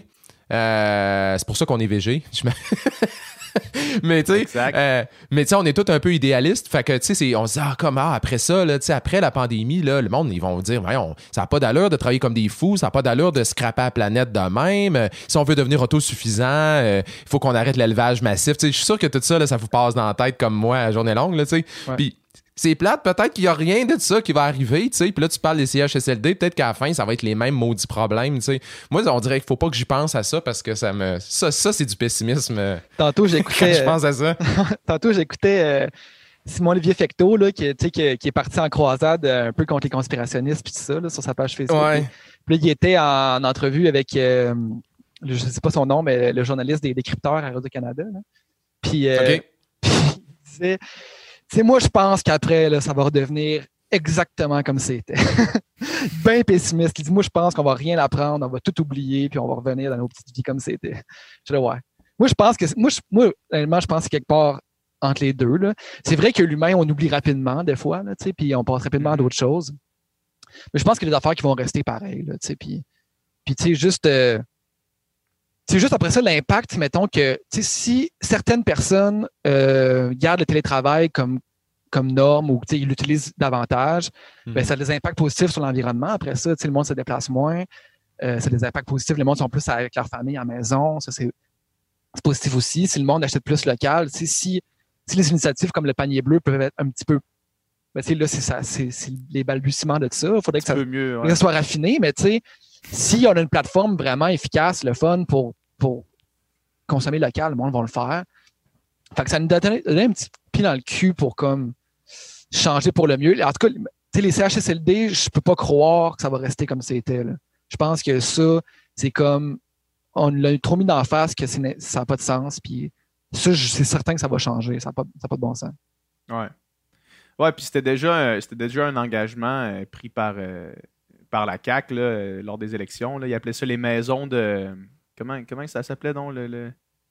C'était comme des maisons pour aînés. Je me rappelle plus c'était quoi la c'était quoi qu'ils voulaient en, amener, là, mais c'était une façon euh, humaine de gérer la situation. Tantôt, ce que tu disais par rapport à ton grand-père, ça me faisait penser, tu sais, il y a des pays qui font ça, des genres de maisons pour aînés, mais en fait, c'est comme des garderies, mais aussi des maisons pour aînés. Là. Ces gens-là se, se, se, côtoient, tu sais, puis ça serait, ça serait semble-t-il, bon pour, pour tout le monde dans ces situations-là. J'imagine, du moins pour les personnes âgées, d'avoir un petit peu de, ben vie de jeunes autour d'eux, ça peut juste leur faire du bien. Oui, puis comme on disait tantôt aussi, euh, puis là, je ne vais pas mentionner de pays, ben, je ne m'en souviens pas assez par cœur, mais il y a des pays où c'est dans plus dans la culture de justement, tu, tes parents, ben, tu les gardes proches de toi euh, quand ils sont vieillissants, puis tout ça. Puis en ce moment, moi, j'en entends des gens autour de moi qui sont comme, hey, c'est quoi, finalement, je regarde ça, puis je me dis, ben, écoute, euh, ça serait peut-être une bonne idée. tu on regarde le monde qui ont des plex, puis là, ils sont toute une famille là-dedans. Coudon, ça, c'est peut-être plus le fun qu'on pensait, ou tu sais, fait que probablement que pour, pour beaucoup de gens, ça va amener des changements dans leur vie personnelle. Ça, moi, j'y crois. Puis, euh, c'est ça. Moi-même, j'y pense à bien des affaires. Là, puis je me dis, OK, comme. Il y, a, des affaires qui sont, qui sont bonnes dans le confinement, puis qu'on se dit, bon, mais qu'est-ce qu'on peut réajuster là-dedans? Euh, même, des questions vraiment, même des questions vraiment difficiles, comme justement le, le la fin de vie. Mettons, est-ce que c'est une fin de vie digne? Est-ce que c'est une. Enfin, mettons quelqu'un qui, qui est 10-15 ans, Alzheimer, qui ne reconnaît plus personne, sa famille, qui est dans un état végétatif. C'est-tu de l'acharnement de, de, de, de, maintenir ces, ces gens-là en vie ou tout ça? C'est vraiment difficile comme question, puis ultra délicat, puis. Sauf qu'il faut quand même se questionner là-dessus aussi. Jusqu'où c'est de l'acharnement aussi de, de, vouloir la vie avant tout? À un moment donné, c'est aussi naturel de mourir. Ça fait partie du, du, de, notre nature. C'est la vie, c'est comme ça. Un, un, jour, on meurt. Oui, puis ça, il y a un enjeu vraiment spécifique à ça qui est ressorti d'ailleurs dans la pandémie. C'est toute la question des respirateurs. Je ne sais pas si vous avez mm-hmm. entendu un peu parler de ça. C'est que euh, tu sais, quand les gens sont dans un état trop sévère, on les met sur un respirateur qui respire pour eux finalement. On les met dans un coma artificiel euh, pendant un bout de temps, le temps qu'ils récupèrent, on l'espère, puis tout ça. Bon. Puis il y a un médecin qui a fait une sortie publique, là, euh, je ne me souviens plus de son nom, mais qui a dit, tu sais, j'aimerais juste ça rappeler là, que mettre des personnes sur un respirateur, là, ben, beaucoup de gens là-dedans vont rester avec des conséquences sévère, des fois même permanente. Puis il y a même une forte proportion des gens qui vont décéder dans l'année qui suit. Fait que ça, justement, c'est comme s'il faut. Ça amène des réflexions à savoir justement jusqu'où est-ce qu'on veut entretenir ça. Je pense qu'avant, c'est comme je disais quand je travaillais en quand je travaillais en CHSLD là, comme préposé, moi, il y a, y a une unité où je travaillais où c'était des gens vraiment hypothéqués, là. Puis, euh, ça va avoir la terrible, ce que je vais vous dire là, là. Je, devrais probablement pas le dire, mais je vais le dire pareil. Mais pour les faire manger, là, on prenait une cuillère, tu leur mettais de la nourriture dans la bouche, puis tu fermais, tu bouches le nez, puis la bouche, pour que le réflexe de, déglutition se fasse. Sinon, ils avaleront pas. Fait que c'est comme si tu les étouffes. J'ai ça dire ça, là, j'ai ça, mais c'était comme si c'est la seule façon pour qu'ils avalent, tu sais. Puis honnêtement, au début, moi, quand ils m'ont dit de faire ça, j'ai fait non, non, ça arrivera pas, tu sais. Mais tu sais, quand tu te dis ce stade-là de la vie, là, qui veut se rendre là? Je veux dire, personne, là, on s'entend. Ouais. Puis là, dans la pandémie, on, on commence à l'avoir un peu cette discussion-là, tu sais, toute la question des ne pas, ne pas réanimer, ne pas ressusciter, ne pas mettre sur respirateur, euh, tu sais, euh, il y a, il y a bien du monde en ce moment qui disent, ouais, sur mon testament, je suis peut-être mieux d'être plus clair, là, tu sais, même ma blonde puis moi, il a pensé, tu sais, on est comme, jusqu'où je veux qu'on s'acharne sur moi, là, tu sais, je, je sais pas. Il y avait un article aussi que c'était euh, le docteur Vadeboncoeur, justement, qui parlait de ça. Puis Ouais. ça, là, c'était c'était au sujet de la, ré- de la réanimation, tu sais, des. Euh, C'était la même affaire. C'est comme le, le- taux de succès de réanimation pour une personne âgée de 90 ans est vraiment minime. tu sais. Fait que là, quand la famille dit non, on veut essayer encore, on veut euh, que vous le réanimiez, nanana, que vous sortiez ça, c'est comme on peut le faire, mais probablement, justement, comme tu dis, va, là aussi, dans ce cas-là, il va avoir des séquelles. Les- les- le taux de succès est super bas. Pour, un homme de 45 ans qui fait une crise cardiaque, OK, on va, on va le réanimer, tu sais, mais une personne de 90 ans, c'est pas la même affaire. Puis après ça, justement, qu'est-ce qui lui reste à vivre après?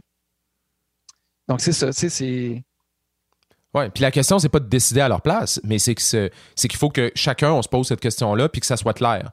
Tu sais, le jour où Mhm. ta santé commence à être défaillante euh, ou que tu commences à être dans un groupe à risque, ben malheureusement, il, faut que tu prennes des dispositions pour ça, pour que le jour où ça arrive, ben qu'il n'y ait pas des décisions qui reposent sur tes proches, puis tout ça, puis que tout le monde euh, que tout le monde capote. Là, tu sais, euh, si c'est clair, ben en théorie, il n'y a pas de problème.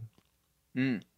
J'imagine que ça, c'est des questions qui vont, euh, qui vont perdurer euh, post-COVID, ou du moins euh, durant les, les- les prochains mois du, du COVID.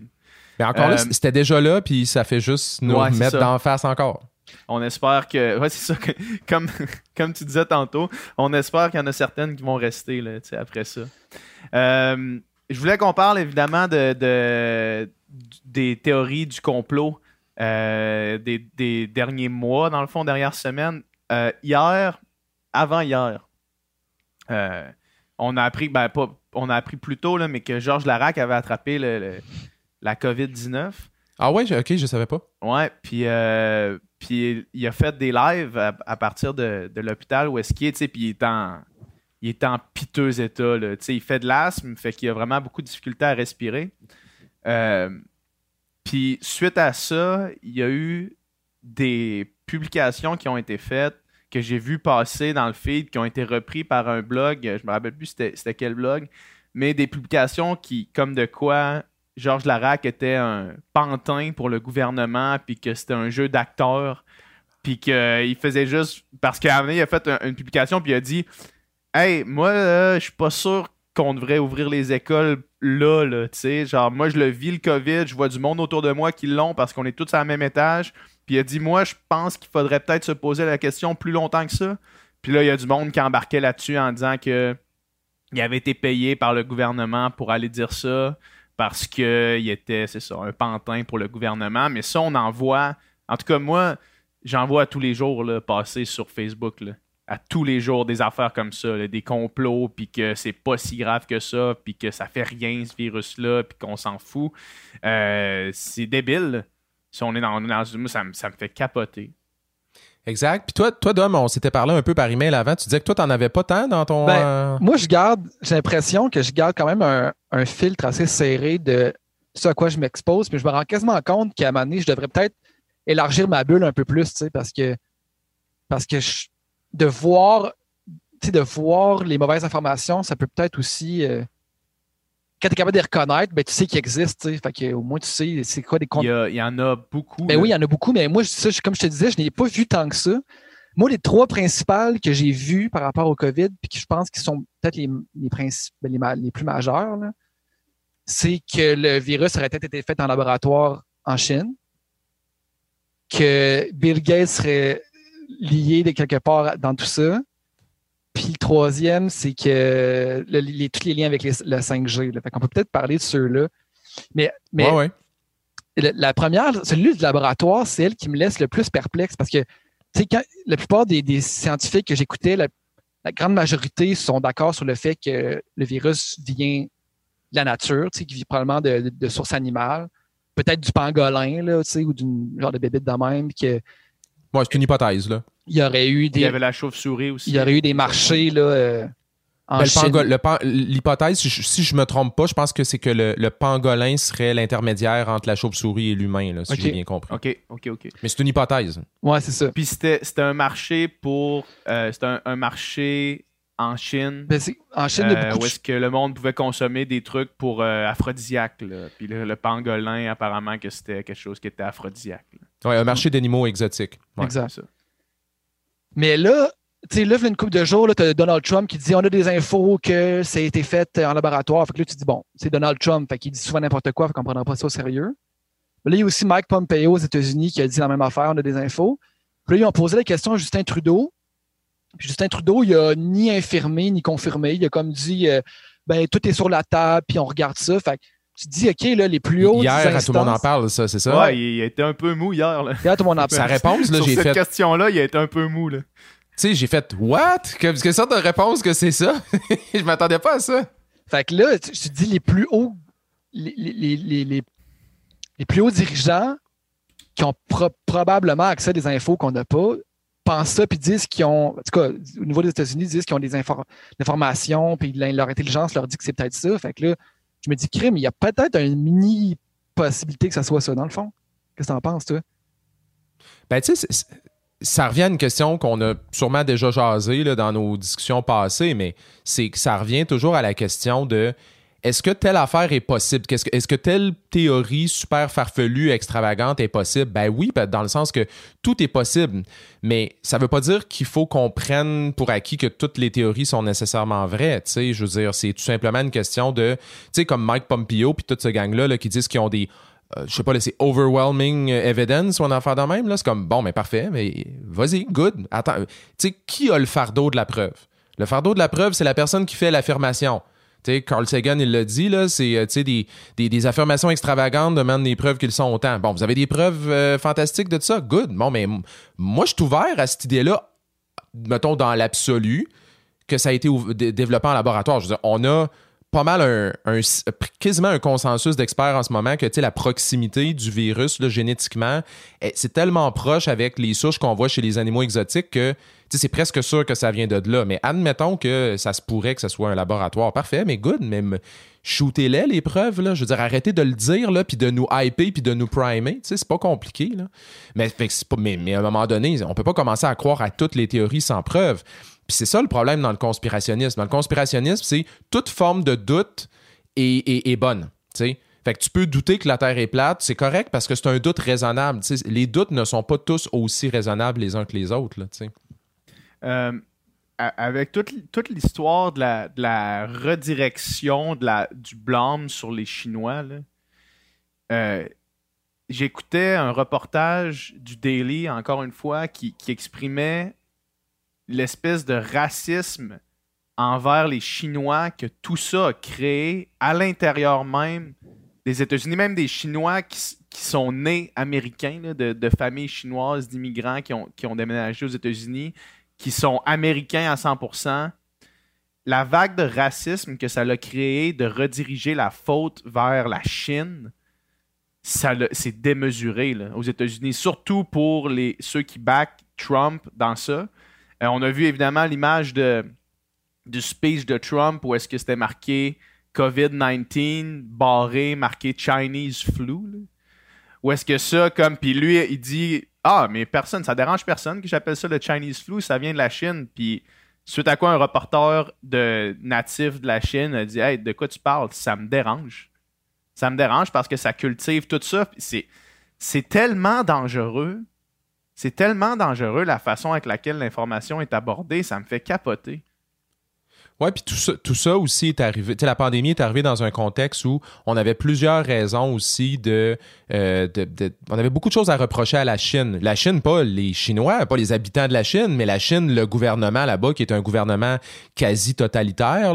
Je sais pas si vous avez suivi un petit peu, là, mais tout le contrôle. euh, extrême que c'est que ce pays-là exerce sur les sur les entreprises euh, tu sais aussi toutes les histoires là, qui auraient pratiquement des cas de concentration en Chine, là, que les, les, les, les, les- des, des- Chinois musulmans là-bas seraient comme euh, captifs, puis tout ça, que, tu sais, je pense Des pas que c'est une théorie. assez crédibles, là, quand même. Ouais, ça semble pas être une théorie de conspiration, tu sais, puis, puis là, la Chine nie ça en bloc, puis etc. Fait que tout ça est arrivé dans un contexte où il y avait déjà beaucoup de méfiance envers la Chine.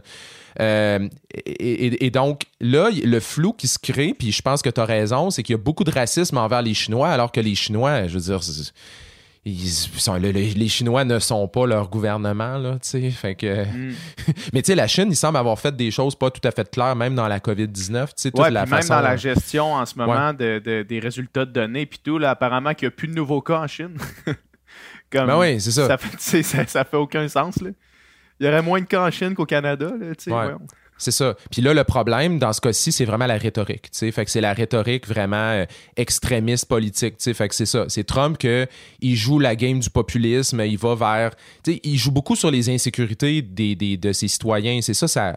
C'est ça son talent, dans un sens, c'est un talent evil, mais il, sait que son fanbase, c'est majoritairement des personnes hyper conservatrices, euh, puis un peu racistes, tu sais, fait que il joue cette carte-là parce que ça, ça joue contre lui, mais, mais c'est ça, c'est- contre le gouvernement chinois qu'on devrait être en maudit, pas contre le peuple chinois.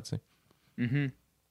Puis, euh, à part cette théorie-là, euh, quelles sont celles, toi, Olivier, que tu as le, le plus entendu, puis avec lesquelles tu as le plus de, de difficultés en ce moment?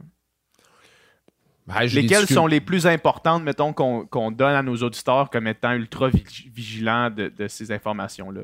Ben, la, la- la plus grosse de toutes, à, à mon avis, c'est le, c'est le 5G. Euh, ou ou peut-être le fait que ça a été inventé en laboratoire, mais je pense que c'est les deux théories les plus présentes. Là. Fait que c'est l'idée que tout le, le- le déploiement du réseau euh, cellulaire 5G en ce moment a- aurait un lien quelconque avec la COVID-19. Puis là, c'est quoi le lien? Là, là, là, il y, a- il y a 12 versions de cette euh, théorie de conspiration-là. là. Fait que... euh, voulez-vous qu'on en parle un peu de ça? Oui, absolument. Tout à fait, oui, tout à fait. OK.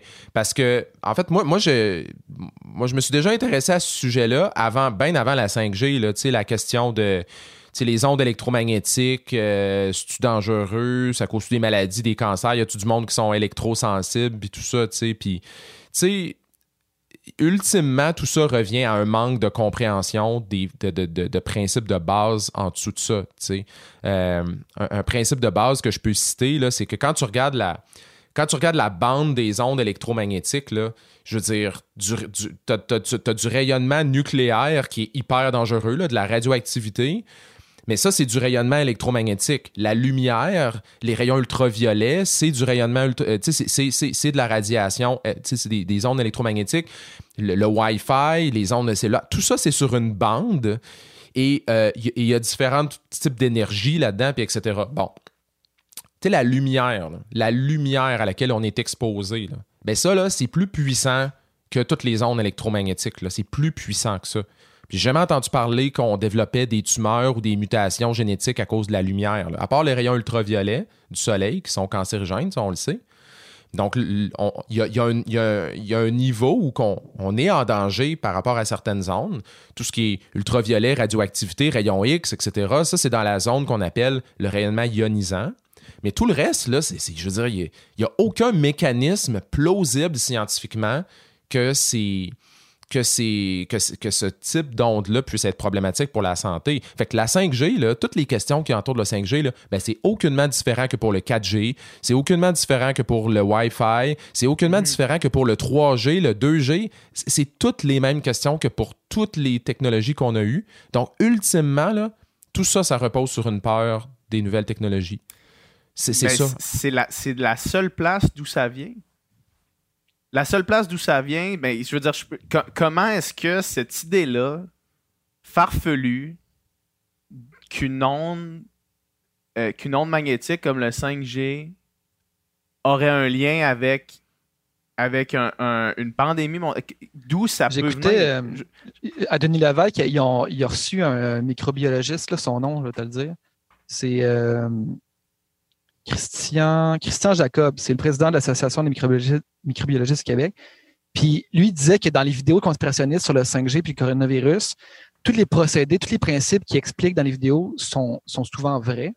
mais les liens entre ces principes-là sont complètement farfelus puis erronés. Puis il disait que effectivement, qu'ils utilisent ce type d'onde-là pour, parfois créer des bactéries. Puis là, je, paraphrase vraiment, puis je suis peut-être pas right on dessus, mais qu'ils utilisent des, euh, justement des, des, ondes de même pour créer des bactéries euh, mutantes, mais que c'est en concentration puis en force vraiment des, mille fois, un million de fois supérieur à, l'énergie qu'une tour de 5G va, produire. Là, fait qu'à cette énergie-là, il n'y a absolument aucune chance que ça crée des, changements dans, notre, euh, dans nos cellules. Il, y a, ça, premièrement, puis c'est ce que tu dis, c'est tout, à fait vrai. Puis, mais l'autre, l'autre affaire, c'est que ces peurs-là ont toujours été présentes. C'est pas nouveau. Là. Je veux dire, quand ils ont mis. J'écoutais un J'écoutais un podcast euh, récemment avec un, spécialiste, un physicien qui est un spécialiste de ces questions-là, puis il disait, tu sais, quand, les téléphones cellulaires sont arrivés sur le marché, c'était quoi? C'était dans les années 80, un enfant de même? Le monde avait déjà peur que ça donne des tumeurs au cerveau. Je veux dire, ça, a toujours été présent. Le 5G, c'est juste à chaque fois qu'on améliore la technologie, il y a comme une vague de méfiance qui s'installe jusqu'à temps qu'on a comme une espèce de. Il y, a une sorte de résilience face à la technologie. Puis là, à un moment donné, ben, ça. ça les gens abandonnent ces idées-là, puis ça revient quand le 6G va venir, ou peu importe, c'est juste, c'est cyclique. Le monde avait peur du hmm. micro-ondes à la base. Là. Oui, puis exactement, puis c'est la même affaire. Le micro-ondes, ça, micro-ondes, ça donne pas le cancer dans la mesure où, je veux dire, ben, à moins que tu te mettes la tête dans le micro-ondes, puis même là, je sais pas comment tu ferais ça, tu sais, mais un micro-ondes, à la base, c'est pas dangereux, ça rend pas les aliments cancérigènes, tu sais. Puis ça vient, tu sais, c'est ça, c'est, ça vient vraiment d'un manque de compréhension de, de, choses vraiment de base. Puis je peux pas blâmer personne de faire ça, parce qu'honnêtement, c'est des choses que même moi, là, même moi, je connaissais pas vraiment ça avant, tu sais. Mais quand tu regardes ça de façon assez objective, tu es comme, OK, le 5G, ça ne devrait pas nous inquiéter sur le plan de la santé. Il y a peut-être d'autres raisons que ça nous inquiète, là, comme euh, ça prend, je sais pas, il faut qu'ils installent des tonnes d'antennes de, puis de tours parce que finalement, ces ondes-là, ils parcourent des plus petites distances. Fait que là, il faut qu'ils mettent des antennes partout. C'est pas trippant. Euh, si tu es économiquement viable de faire ça, je le sais pas. Euh, les compagnies qui font ça, vont-tu bien le faire? Y a-tu plus de possibilités qu'on se fasse pirater? toutes ces questions-là, c'est correct. Là. Mais les questions de santé, ça n'a pas changé par rapport au 5G que n'importe quelle autre technologie d'avant. Je vois, beaucoup de monde partager euh, des entrevues qu'un certain Paul Héroux aurait faites qui, est un professeur euh, à McGill, dans le fond. Là. Mm-hmm. Et lui qui est un grand. Euh, lui, c'est ça, sa, thèse, c'est, ça serait que le 5G. Euh, mm-hmm. il ne pense pas qu'il fait les liens directement avec le coronavirus, mais qu'il y aurait toutes sortes de problèmes de santé qui pourraient être liés à, ces ondes-là. Parce que je pense que. C'est un professeur à McGill? Ouais. Le, lien, juste pour être clair, parce que là, on a l'air de parler juste de la 5G puis d'avoir lâché la COVID-19, mais tout ça, c'est tout relié pour une raison super simple. C'est que, tu sais, pour les gens qui sont dans. qui croient que la 5G, ça cause des problèmes de santé, ben, l'association est simple. C'est que la 5G, ça nuit à la santé, ça affaiblit le système immunitaire, donc forcément que tu es plus à risque d'attraper la COVID-19. Là. Donc, mm-hmm. déjà, tu as une théorie de conspiration là, là, OK? Euh, bon, euh, comment est-ce que je pourrais répondre à cette question-là sans avoir une poursuite? Euh, non, mais pas obligé de répondre à rien. Tout, ce que, je voulais ah, dire, ce que je voulais dire, c'est que, mettons, c'est ça. Mettons, je, je te disais que j'ai pas vu tant d'affaires passer, mais je l'ai vu quand même passer dans mon, dans mon Facebook. Puis là, c'est un de mes amis, qui, quelqu'un qui a une tête sur ses épaules, qui partage ça. Puis ça dit OK, ben, ce gars-là, il a des études à la pluie. Euh, c'est un expert, il est prof à l'université, puis il est mhm. invité à Denis Arcand. Fait que ça, c'est toutes des instances de, de légitimité. C'est toutes des, toutes des choses qui donnent de la crédibilité. Tu sais, quand tu dis qu'il est professeur, quand quelqu'un qui a été invité à une émission comme ça à Denis Arcan, euh, Paul Arcan, pardon. Puis, euh, mais est-ce hmm. est que tout ça, est-ce qu'on devrait prendre tout ça comme quelque chose qui donne de la crédibilité ou pas nécessairement? Bon, ben écoute, je, vais, j'ai trouvé la bonne façon de répondre à cette question-là qui n'est pas euh, litigieuse, OK? Check bien ça. Mais, OK, je vais, je vais te donner deux exemples, puis vous allez vous allez comprendre ce que je veux dire, OK? Euh, il y a des climatologues qui ne croient pas au changement climatique, Il n'y en a pas beaucoup. Mhm. Il y en a quelques-uns. Fait quoi? C'est parce qu'il y en a quelques-uns qu'il faut que eux, on les écoute puis qu'ils ont raison, tu sais? Mhm. Non. OK? Je vais vous donner un autre exemple plus précis cette fois-là qui a rapport même avec la COVID-19. Je ne sais pas si vous avez déjà entendu parler de Luc Montagnier. Ouais, ouais, ouais, lui, il a un prix Nobel, puis euh, Ouais. c'est lui une des personnes qui a dit que ça a été fait en laboratoire en Chine. Exactement. Donc lui, si je me trompe pas, son prix Nobel, c'est qu'il a été un de ceux qui ont découvert le, le- c'est en lien avec le virus du VIH là. Ok, je vais pas dire plus que ça parce que je me souviens plus précisément. Mais lui, il a un prix Nobel. Fait que c'est un, king là. Il a un prix Nobel, on s'entend. Mais le gars après ça, là, il a pogné une chire de fou là, comme il a commencé à dire que les que l'ADN émettait des ondes, qu'il y avait de la téléportation là-dedans. Il a commencé à être un partisan de l'homéopathie. Là, ils viennent dire que ça a été que le virus est inventé en laboratoire. Puis là, je vois plein de monde sur Internet dire oui, mais il y a un, il y a un prix Nobel. Là, je suis comme ouais, puis? On s'en fout de ça. Plusieurs troubles mentaux. là. Ben, tu sais, c'est que ça, c'est ça. C'est qu'à un moment donné, ça devient un peu, euh, comment je pourrais dire, ça, ça devient un peu comme le culte de la personnalité, là. Tu sais, c'est qu'à un moment donné, il y a des gens qui sont comme très charismatiques, là, puis on en voit. Les gens un peu weird, là, sont souvent très charismatiques. Fait qu'ils vont comme arriver dans les médias, puis ils parlent avec une sorte de confiance, puis une assurance, puis. euh, puis t'as envie de tout écouter ce qu'ils disent, puis de tout croire ce qu'ils disent. Puis à un moment donné, on dirait que t'oublies comme tout- toute forme de raisonnement critique. Tu réalises pas que 99,9% de tous les autres experts ne pensent pas comme cette personne-là, tu sais. Puis, puis là, tout ce que cette personne-là dit est vrai, puis etc. Puis ça, on le voit dans tous les domaines. Donc, on le voit aussi pour la 5G, on le voit pour, pour tout. Fait que ça, ça a-tu du sens, ce que je dis? Ouais. Ouais, ouais. Ça crée une fausse impression. moi. Ça crée une fausse impression qu'il y a un débat sur des sujets qu'il n'y en a pas vraiment dans la communauté scientifique.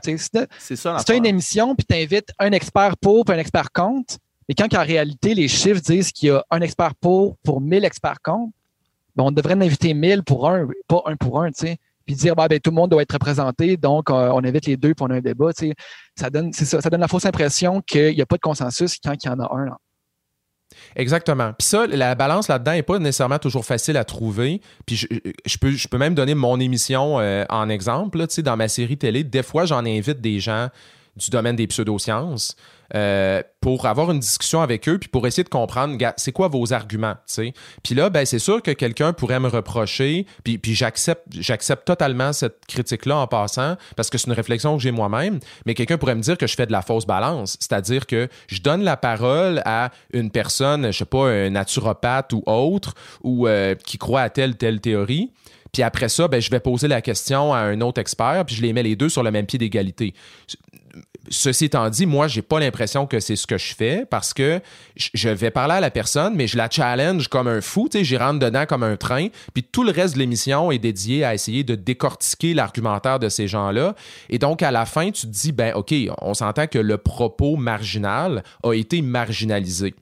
Maintenant, dans les médias, souvent, dans un désir de faire du journalisme, euh, de- dans le désir d'avoir une certaine neutralité, ben, les journalistes vont dire, ben regarde, ce gars-là, il dit que la 5G, c'est pas bon. euh, cette personne-là, il dit que tel produit donne le cancer. On va l'inviter, on va l'écouter. Mais là, il n'y a pas de contrepartie, un. Puis même s'il y avait une contrepartie, ça donnerait l'impression que cette- ces deux personnes-là ont des propos équivalents. Fait, que, t- fait que là, c'est quoi la, la solution? La solution, c'est-tu de jamais inviter ces personnes-là, de jamais, jamais leur donner une plateforme, ou si c'est de le faire dans certains contextes très précis. J'ai- pas de réponse à cette question-là, mais c'est sûr que Bon, en tout cas, c'est sûr que moi, par exemple, quand j'ai entendu parler que euh, M. Héroux avait été invité à l'émission de Paul Arcan, c'est sûr que j'ai regardé ça et je me suis dit, tu sais, j'ai pas trippé, là, dans le sens que, tu sais, parce que ça, ça, ça fait, quand on l'écoute, ça fait vraiment peur, là, tu puis vraiment, quand tu l'écoutes, t'as vraiment l'impression que le, le, le 5G et l'électromagnétisme en général, on est tous en danger immédiat, tu. Fait que moi, c'est sûr que je trippe pas quand j'entends quand j'entends ça dans, dans des médias de surtout des, des, Puis des- des grosses c'est plateformes. là. sûr que c'est c'est sûr justement que quelqu'un qui écoute ça, puis euh, Doom, tu l'as dit tantôt, tu sais, euh, avec toutes les instances de légitimisation qui viennent avec son titre, avec son nom, avec l'émission à laquelle il est. Moi, je suis dans mon char, j'écoute ça, j'ai pas trop d'esprit critique, j'adhère à ça. Parce que c'est un spécialiste. Ouais. là, j'arrive chez nous, puis là, j'en parle à ma femme, j'en parle à mes amis, puis là, on, tu sais, ça, ça part vite quand même, là. Oui, puis le, le- puis, puis, Gab, je- je- je- même pour être encore plus clair, là, moi, le problème que j'ai là, avec euh, des, des situations comme ça, c'est pas que ces personnes-là tiennent tel ou tel propos, croient à telle ou telle théorie ou etc. Mais c'est que si S'ils veulent faire la preuve de, de leur théorie, exemple que le 5G, euh, c'est- mauvais pour la santé ou etc., mais ça, des choses comme ça, on peut le faire. On peut le faire dans la communauté scientifique, surtout que quand tu es chercheur, ben, c'est facile. Fais de la recherche, fais de la bonne recherche de qualité, publie-la. Puis le débat, il devrait avoir lieu dans la communauté scientifique. Puis ces débats-là, c'est constant. Quand tu regardes les publications en chercheurs, c'est des chicanes constantes. En gros, là, c'est ça. C'est des chercheurs qui se chicanent parce qu'un a trouvé telle affaire, l'autre a trouvé le contraire, les deux chicanent. Là, ils font intervenir des experts de l'extérieur pour finalement faire un peu de la, de la médiation là-dessus les débats ne devraient pas avoir lieu dans les médias. Moi, c'est ça le problème que j'ai. Parce que quand tu mets ça dans les médias, ça donne l'impression aux gens que, tout, que tout ce débat-là a déjà été réglé dans la communauté scientifique. Ça ne veut pas dire qu'il ne faut pas avoir de débat. Fait que, M. Héroux, par exemple, moi, j'ai aucun problème. Je trouve ça correct qu'il qui, qui, qui, tienne à ses théories.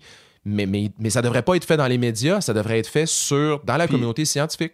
Puis c'est pas du tout fait dans la communauté scientifique, euh, euh, tout ce qui a trait au, 5G, euh, puis le lien avec les, effets sur la santé? Ben oui, rien ben oui, c'est fait. OK, c'est fait. Oui, absolument. Ben oui, c'est sûr. Il y a des tonnes de recherches là-dessus. je, pense, je pense que même l'année passée, il est sorti une gigantesque étude de, du NIH aux États-Unis qui avait été faite sur une grosse, grosse étude qui avait été faite sur des rats qui avaient été exposés à, des ondes électromagnétiques. Tu sais, je veux dire, ce, ce débat-là a lieu déjà dans, dans la communauté scientifique, mais à toutes les fois qu'on le fait, on n'est jamais capable de, de, on n'est jamais capable de trouver des preuves convaincantes comme quoi que les ondes électromagnétiques non ionisantes, donc tout ce qui est 5G, euh, euh, cellulaire, Wi-Fi, toute cette gamme-là, on n'est jamais capable de, trouver des preuves convaincantes que c'est problématique pour la santé. Fait vu qu'on n'est pas capable de trouver ça dans le débat scientifique, on ne devrait pas amener ça sur la place publique parce que là, on va juste faire capoter le monde pour rien. puis, le, je veux dire, la, la responsabilité. Euh, je, vais, prendre ça différemment. Euh, avec les médias sociaux, maintenant, tout le monde a une tribune. Tout le monde a une tribune euh, auto-acquise. Tout le monde peut dire ce qu'ils veulent sur leur tribune. Puis ça, c'est la liberté de chacun de dire ce qu'ils veulent sur leur tribune. Maintenant, est-ce qu'on exerce un contrôle sur des choses extrêmes comme euh, des groupes euh, terroristes sur Facebook? Ou est-ce que, les, médias sociaux devraient intervenir, etc. Laissons ça de côté pour l'instant. Mais tout le monde a une tribune. Maintenant, quand on élargit le discours qu'on va dans les instances de légitimisation, des moments de haute écoute, les émissions euh, de l'État, comme tout le monde en parle par exemple, comment est-ce qu'on fait pour contrôler l'information sans faire de la censure systématique à du monde qui sont euh, qui vont contre le consensus scientifique, mettons. Moi, c'est comme cette question-là, parce que moi, ben, si, si je réponds moi-même de qu'est-ce que je ferais, évidemment que euh, moi, j'établirais des, critères de sélection, des sujets abordés, puis des, des opinions émises sur des émissions à haute écoute qui sont qui ont un réel impact dans la société, qui sont pas des médias sociaux, qui sont pas le compte Facebook d'un tel. Mais éthiquement, est-ce que ça se fait? Tu sais, moi, c'est une question euh, une question à se poser, je pense. Comment est-ce que, en tant que société, on, gère ce genre d'informations-là? Comment est-ce qu'on fait, tu? Ouais. Ben, tu sais, as parlé de censure, puis, tu sais, juste faire attention dans le sens où les gens qui ont des théories non appuyées scientifiquement d'aucune façon, de ne pas leur donner une plateforme, c'est pas de les censurer. on s'entend, là. Je veux dire, ils ont une théorie puis sont même pas capables de, l'appuyer d'aucune façon. t'es pas en train de. T'es censures pas, là. Je veux dire, pourquoi est-ce qu'on. Sinon, on va commencer à écouter tout le monde qui a la moindre. La, première personne qui a une théorie farfelue, on va lui donner une plateforme? Je veux dire, ça fonctionne pas mm-hmm. comme ça, tu sais. Fait que tu sais, en fait, euh, je pense que les médias, la responsabilité qu'ils ont, c'est qu'avant d'inviter une personne, ils devraient s'informer à savoir cette personne-là qui va venir me parler, là, de quoi, qu'est-ce qu'elle représente comme opinion, OK? Parce que tout ce qu'on dit ultimement, c'est des opinions. C'est une opinion, euh, euh, ça peut être personnel, ça peut être professionnel, etc. Donc, l'opinion qu'elle va me présenter, c'est-tu l'opinion qui est partagée par la, majorité des, gens dans son milieu? Est-ce que c'est une opinion qui est plus marginale? C'est-tu une opinion qui est, disons, sujet à controverse dans le milieu scientifique? Si les médias font cet exercice-là, moi, je, suis correct. Je me dis, OK, ben cool, ils ont fait l'exercice. Mais souvent, ils le font pas. souvent, ils vont juste faire Ah ouais, il y a tel gars qui parle de telle affaire, je vais l'inviter voir, tu sais. Mm-hmm. Puis, tu moi, je, quand je parle à des journalistes, je leur dis souvent euh, check, si jamais ça vous tente, là, à un moment donné, vous voulez parler de tel sujet, puis tout ça, euh, n'hésitez pas à m'appeler. Pas pour que je sois l'expert, parce que moi, j'ai pas toutes les, j'ai pas toutes les, j'ai pas toutes les champs d'expertise, mais n'hésitez pas à m'appeler et à me demander, hey, qu'est-ce que tu penses de telle personne, tu sais? Euh, Informellement, là, genre, je veux pas être nommé nulle part, là, mais faites juste appeler puis me le demander. Puis je vais vous donner mon avis. Faites-le avec deux, trois personnes de confiance que vous avez. Parce que c'est un petit milieu, c'est un petit monde. hein. Le monde des. Le monde des, des- des- des- de, la, de la science bizarre, c'est un, petit, c'est un petit milieu. Fait que de bâtir une sorte de relation de confiance comme ça avec des journalistes, moi, je pense que c'est une, c'est une chose qu'on peut faire. Mais il va toujours y avoir des médias qui vont prendre leurs propres décisions parce que, bon, il, euh, il faut qu'ils aillent vite, euh, etc. Fait que, fait que tu sais, Puis- c'est ça. Puis, puis aussi, c'est c'est qu'on vit dans un moment. Tu sais, euh, mettons, Radio-Canada, ils peuvent se permettre de, de, de trier comme ils veulent parce qu'ils sont pas nécessairement tributaires de, de, de toutes les, les, les clics ou les écoutes, tu sais, alors que euh, beaucoup d'émissions qui, qui vont. euh, Ça va rapporter beaucoup plus d'avoir quelqu'un qui, qui vient comme ça euh, parler à des heures de haute écoute d'un sujet polarisant que de recevoir encore une autre personne qui vient parler de la même chose que, que toutes les autres. Là, fait qu'il y a tout l'enjeu des écoutes, puis des clics, puis de qu'est-ce qui fait que les gens écoutent. Puis ça, j'ai l'impression que ça, ça vient créer encore plus de, de distorsion dans le discours public. Mais il y a non seulement. Ouais, c'est comme. euh, Excuse. Ouais, ben non, vas-y, Dame. Je veux dire, il y a non seulement ça, mais il y a aussi la réalité qu'aujourd'hui, tu n'as plus besoin d'avoir une tribune officielle comme Radio-Canada pour te faire entendre. Puis il y a bien des gens qui ont aucune tribune, tu sais, que la seule tribune, c'est YouTube, mais qui sont entendus par beaucoup, beaucoup, beaucoup de monde. Là, sais. Donc, ça, c'est ça. première des choses, il y a ça. Puis deuxièmement, parallèlement à ça, on dirait qu'il y a une espèce de méfiance grandissante euh, des gens en général envers justement la classe politique puis les médias. Donc, euh, ces deux éléments-là ensemble, c'est- une recette pour un désastre. là.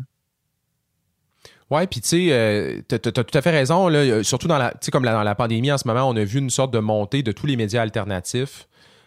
Puis ça, ça rejoint tous les gens justement qui ont une méfiance envers les médias de masse traditionnels. Donc, ils vont les ils vont la trouver la désinformation à quelque part. Fait que moi, c'est, comme si, moi, ça, ça fait depuis 2012 là, que je fais de la, de la- communication scientifique. Puis mon attitude par rapport aux médias, là, on dirait qu'elle change à toutes les années. Il y a des années où je suis fâché contre eux. Puis l'année d'après, je me dis, ouais, mais dans le fond, tu sais, on a besoin d'eux. Ils, font quand même plus du bon travail que du mauvais travail. Là, l'année d'après, j'étais encore fâché. Puis là, l'autre année d'après, je me dis, ouais, mais leur travail n'est pas facile. Puis, tu sais, fait on, on- on pourrait dire, ouais, mais à un moment donné, telle, telle émission de radio ou Radio Cannes ou n'importe qui, TVA, tu sais, ils, ils ont fait telle affaire de croche. Mais le problème, il est beaucoup plus grave que ça. là. Le problème, c'est. Tu sais, le problème, c'est ça, c'est la- le, le nombre de sources de désinformation, il est juste immense. Là. Puis, puis les personnes qui doutent vont de moins en moins prendre leurs infos dans les médias euh, classiques. Ouais, c'est ça. Qu'est-ce qui pousse, à ton avis, quelqu'un à sombrer là-dedans? là? Est-ce que c'est est-ce que c'est la peur? Est-ce que c'est l'inconnu? Est-ce qu'on essaye de justement de remplir l'inconnu avec des réponses quand on n'en a pas? Parce que, parce que naturellement, comme avec la religion, c'est quelque chose qu'on faisait, on, on, crée finalement des réponses avec l'inconnu, puis là, on fait la même chose avec, ces théories-là. Est-ce que c'est. C'est quoi? pourquoi ça existe, ça? Tu sais, c'est- c'est pas clair. Tu sais, il y a eu un peu de la recherche sur le, le conspirationnisme, par exemple, la pensée conspirationniste. Puis à l'origine, la théorie, c'était que c'était euh, relié, c'était associé à des traits de personnalité. Puis c'est- quand même pas clair. Les recherches sont pas si concluantes à ce niveau-là. Fait que avant, on pouvait se dire, par exemple, ah, tel type de personnalité, ça va donner une personne qui a tendance à tomber dans le conspirationnisme. Finalement, c'est plus complexe que ça. Puis aussi, une chose qui que, moi-même j'ai appris, c'est que dans notre. Ben, je l'ai appris, je l'ai comme réalisé, mais dans toutes nos vies, dans nos vies à nous trois, tout le monde, on va croire à une théorie euh, de conspiration ou à une autre à un moment donné. Donc, en réalité, on, on- peut tous croire à des théories de conspiration. Peut-être la différence, c'est que il faut faire, je pense, une différence entre croire à une théorie de conspiration versus faire la promotion active de théories de conspiration. C'est la même histoire que pour les, les mouvements anti-vaccins. sais. Mouvements anti-vaccins, des gens qui sont anti-vaccins et qui poussent l'information anti-vaccin sur le web, il n'y en a pas beaucoup. Mais des gens qui ont peur des vaccins, il y en a plus. Fait que des conspirationnistes purs et durs, ça, ça fait probablement plus partie de leur personnalité. Euh, tandis que des gens qui vont croire, mettons, euh, c'est pas toi tantôt qui disais que c'était 50% des gens qui avaient un doute sur les informations officielles ou un- quand tu vois les statistiques, t'es comme, voyons, tabarnouche, ça n'a pas de bon sens. Mais ces gens-là, c'est pas tous des conspirationnistes euh, convaincus, là. Non, mais nous autres même, je pense qu'on rentrerait dans cette euh, catégorie-là, dans le sens que de penser que le gouvernement ne donne pas toute l'information, c'est pas, c'est pas farfelu de penser ça, là. Non. Mais dans le même article, je disais que j'étais étonné de voir que apparemment, chez les jeunes, il y a vraiment plus une propension aux conspirationnistes que, que chez les personnes plus âgées. Puis moi, j'aurais pensé que c'est le contraire. Tu sais, j'aurais pensé qu'on était une, une génération un petit peu plus informée, allumée, avec, avec, avec accès à l'information, mais que non, ça serait Ouais. plutôt l'inverse. Ben, je suis content que tu, que tu soulèves ce point-là parce que, tu sais, on, on a beaucoup, euh, on a beaucoup chialé contre les baby boomers depuis quelques années, tu sais, OK boomer, puis tout ça, puis... euh, ça, ça m'énerve un peu, moi. Ben, en fait, c'est que là, c'est qu'à un moment donné, c'est comme, c'est comme si tout, tout, tout, le mal du monde, c'est devenu les baby boomers. Là. Puis t'as raison, les, les- la, frange conspirationniste, il y a un mouvement quand même assez fort chez les jeunes. Puis euh, il y a aussi euh, tout un mouvement que, que moi, je trouve assez inquiétant. C'est un peu comme euh, ce que je pourrais appeler du conspirationnisme de nouvelle génération ou du conspirationnisme d'entertainment, un peu, là. C'est comme, c'est toute une vague de, de jeunes qui font, des- c'est des YouTubers, c'est des, des podcasts euh, qui, qui font, ils s'en- ils, ils- ils- le présentent pas comme ça, mais c'est du conspirationnisme. Donc, ça va être par exemple des podcasts ou des, des YouTubers qui vont dire Hey, moi, là, je parle de. Je prends des cas, là, tu sais, des cas de quelqu'un qui est mort, puis, euh, tu sais, qu'on n'a jamais vraiment su la vérité. Puis là, je vais vous présenter toutes les théories là-dessus. Puis, tu sais, je suis sûr que vous en connaissez, là, qui font On ça. en a là, reçu sur notre chaîne. On en a reçu une. Bon, mais c'est ça, j'ai pas besoin de nommer de nom, là, mais tu sais, puis sérieusement, là, quand tu étudies vraiment ce que ces gens-là font, ils te présentent tout le temps ça comme j'ai fait une bonne recherche, puis euh, je te présente vraiment toutes les théories valides. Puis en réalité, là, souvent, là, en cinq minutes de recherche, tu as été hein? capable de trouver que. Ouais, ben je voulais juste dire que, tu sais, je disais, on a, on a reçu une YouTuber euh, qui fait du true crime et qui, qui faisait de la conspiration aussi. Puis justement, on en fait moins maintenant parce que euh, c'est aperçu que, tu sais, c'était plus. Elle fait- répandait plus des fausses nouvelles que vraiment euh, faire de quoi de constructif. Là. Fait que maintenant, on fait plus du true crime puis des trucs, euh, des, vrais cas qui sont vraiment arrivés pour vrai, justement, de, de meurtres puis de crimes, comme, trucs comme ça. Ouais, mais le problème, c'est qu'il y a énormément de conspirationnisme dans le true crime. Parce que souvent, les YouTubers les, les, les podcasters qui font ce genre d'affaires-là, ils vont dire OK, là, je vais vous présenter le cas. Voici la version de la police. Mais voici toutes les autres théories qui ont été présentées. Fait que cette personne-là est peut-être pas vraiment. euh, elle s'est peut-être pas vraiment suicidée. Hein. Il a été aussi évoqué que telle affaire, telle affaire, telle affaire, telle affaire, telle affaire. Puis là, ils vont te mettre comme toutes les théories pour finalement remettre en doute la version officielle. Mais ça, qu'est-ce que ça fait en réalité? Ce que ça fait, c'est que ça crée une méfiance envers les autorités.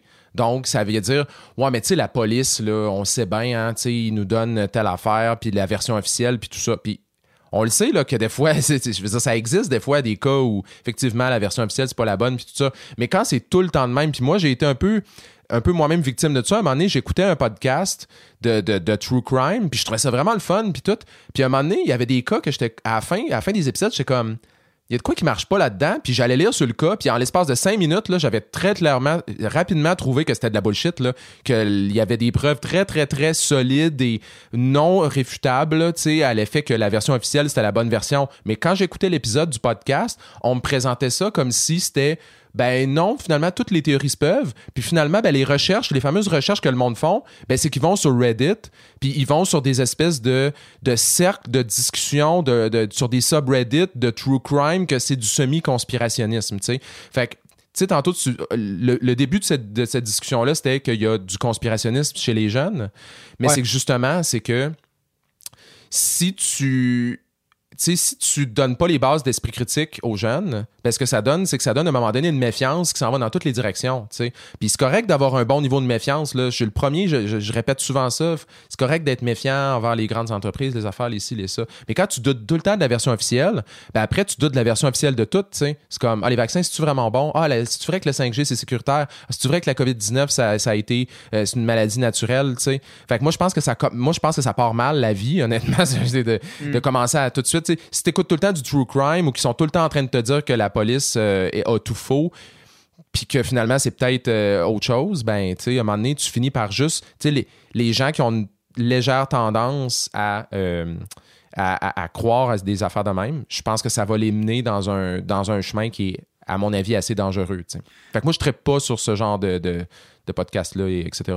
Nous autres, on, on le voit, là, on- des fois, on- quand on sort un podcast, mettons, puis qu'on écrit dans les tags, c'est-à-dire les, euh, tous les mots-clés que le monde peut chercher. Quand on, est, on écrit conspiration, puis probablement qu'on va le faire aussi encore euh, pour ce podcast-là, là, on, Ben oui. on voit directement qu'on attire des gens qui cherchent ça. Ils sont sur YouTube puis ils cherchent le mot conspiration. Des gens qui ne sont pas abonnés à notre chaîne, excusez-moi, des gens qui sont euh, qui, ont qu'une raison apparente de connaître euh, Arnaud Soli, par exemple, et des gens de France qui arrivent, qui cherchent conspiration, puis qui, qui doivent passer des heures et des heures et des heures sur YouTube à chercher des vidéos de conspiration, tu sais.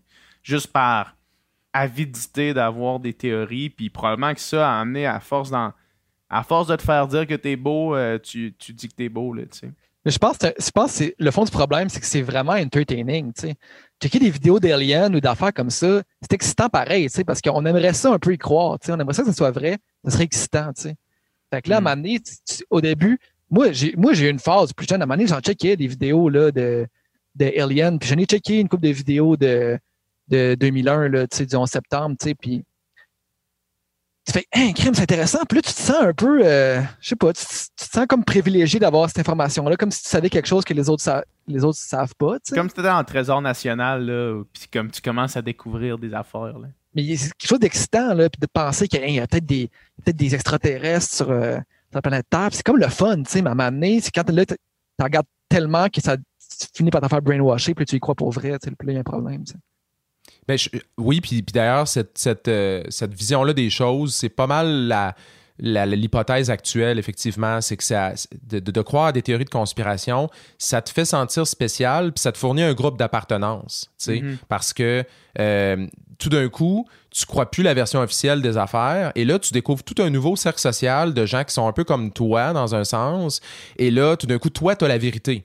Les autres, les, les gens, c'est des moutons. Puis on l'a-tu entendu, le, le monde Ouais, mouton? ouais, ouais. si on pense que la COVID-19, c'est une pandémie qui est arrivée à cause du hasard, on est des moutons, tu sais. Fait que toi, t'es spécial, t'as eu accès à de l'information qui est privilégiée, qui est unique. Les autres, c'est des moutons, sont dans l'ignorance. Puis, euh, euh, puis finalement, ben, euh, tout d'un coup, tu découvres un nouveau groupe d'appartenance qui te fait sentir plus normalisé. Puis c'est drôle parce que je travaille sur un autre projet en ce moment, un autre projet qui a rapport avec les sectes. Puis moi, j'ai parti de zéro, là. Genre, je connaissais rien sur les sectes. Puis dans les derniers mois, j'ai travaillé full là-dessus. Puis j'ai vraiment appris à comprendre le fonctionnement des sectes, puis la pensée sectaire, puis tout ça. Honnêtement, c'est la même affaire. Le conspirationnisme, puis les groupes conspirationnistes, essentiellement, c'est des sectes. De mon point de vue, en tout cas, là. Mhm. Euh, tous les mêmes mécanismes sont là. Tu as un leader charismatique. Donc, tu as tout le temps une personne à la tête que tout le monde admire. Puis cette personne-là sait des affaires. Elle a aussi des channels de communication que c'est pas tout le monde qui a. Ils te font sentir spécial. Ils disent, toi, on te choisit parce que tu as quelque chose de spécial. Euh, toi, tu as la vérité et tous les autres sont dans l'ignorance ou dans l'erreur. C'est une forme de secte essentiellement. Puis il y a aussi comme un côté, comme tu as dit, qui est un peu comme une drogue. Puis moi-même, quand j'étais jeune, j'étais beaucoup comme ça. J'aimais, euh, moi, j'étais abonné à Québec Paranormal, où je me souviens plus comment ça s'appelait, mais toute la crap, là, de, justement, les extraterrestres, puis les affaires, puis les... Je tripais là-dessus, je, je, je je m'abreuvais de ça, j'aimais vraiment ça. Jusqu'au jour, à un moment donné, j'ai fait, ouais, mais finalement, c'était c'était entertaining, mais c'était juste ça. Mais, euh, mais, mais je pense qu'il y a un côté addictif, clairement. Tu sais, Ben oui. euh, l'idée, euh, l'idée de détenir, ça me fait vraiment, je trouve, en tout cas, c'est pas que ça me fait rire, mais l'idée, l'idée de détenir la vérité, là, tu sais, puis de, de vouloir l'exposer, puis que les gens l'entendent, tu sais. Euh, quand t'as, mettons, je vais prendre l'exemple du véganisme, ok? Moi, je, je crois détenir une vérité que c'est pas tout le monde qui a. Puis que j'ai envie de la donner aux gens. Tu sais, une vérité basée sur la science, avec une certaine esprit critique, mais l'espèce de feeling que j'ai de faire Oh my god, faut que tout le monde le sache, faut que le message passe, je comprends pas que vous réalisez pas ça. J'ai l'impression que quelqu'un qui a pas l'esprit critique pour faire la, la, l'analyse d'une fausse donnée puis d'un complot comme ça, j'ai l'impression que le sentiment doit être le même. De faire Oh my god, j'ai une vérité. Puis faut que vous l'entendiez, tu sais. Ça me fait rire l'espèce de, de voir ces deux choses-là, puis de voir que le feeling, au final, doit être le même, tu sais.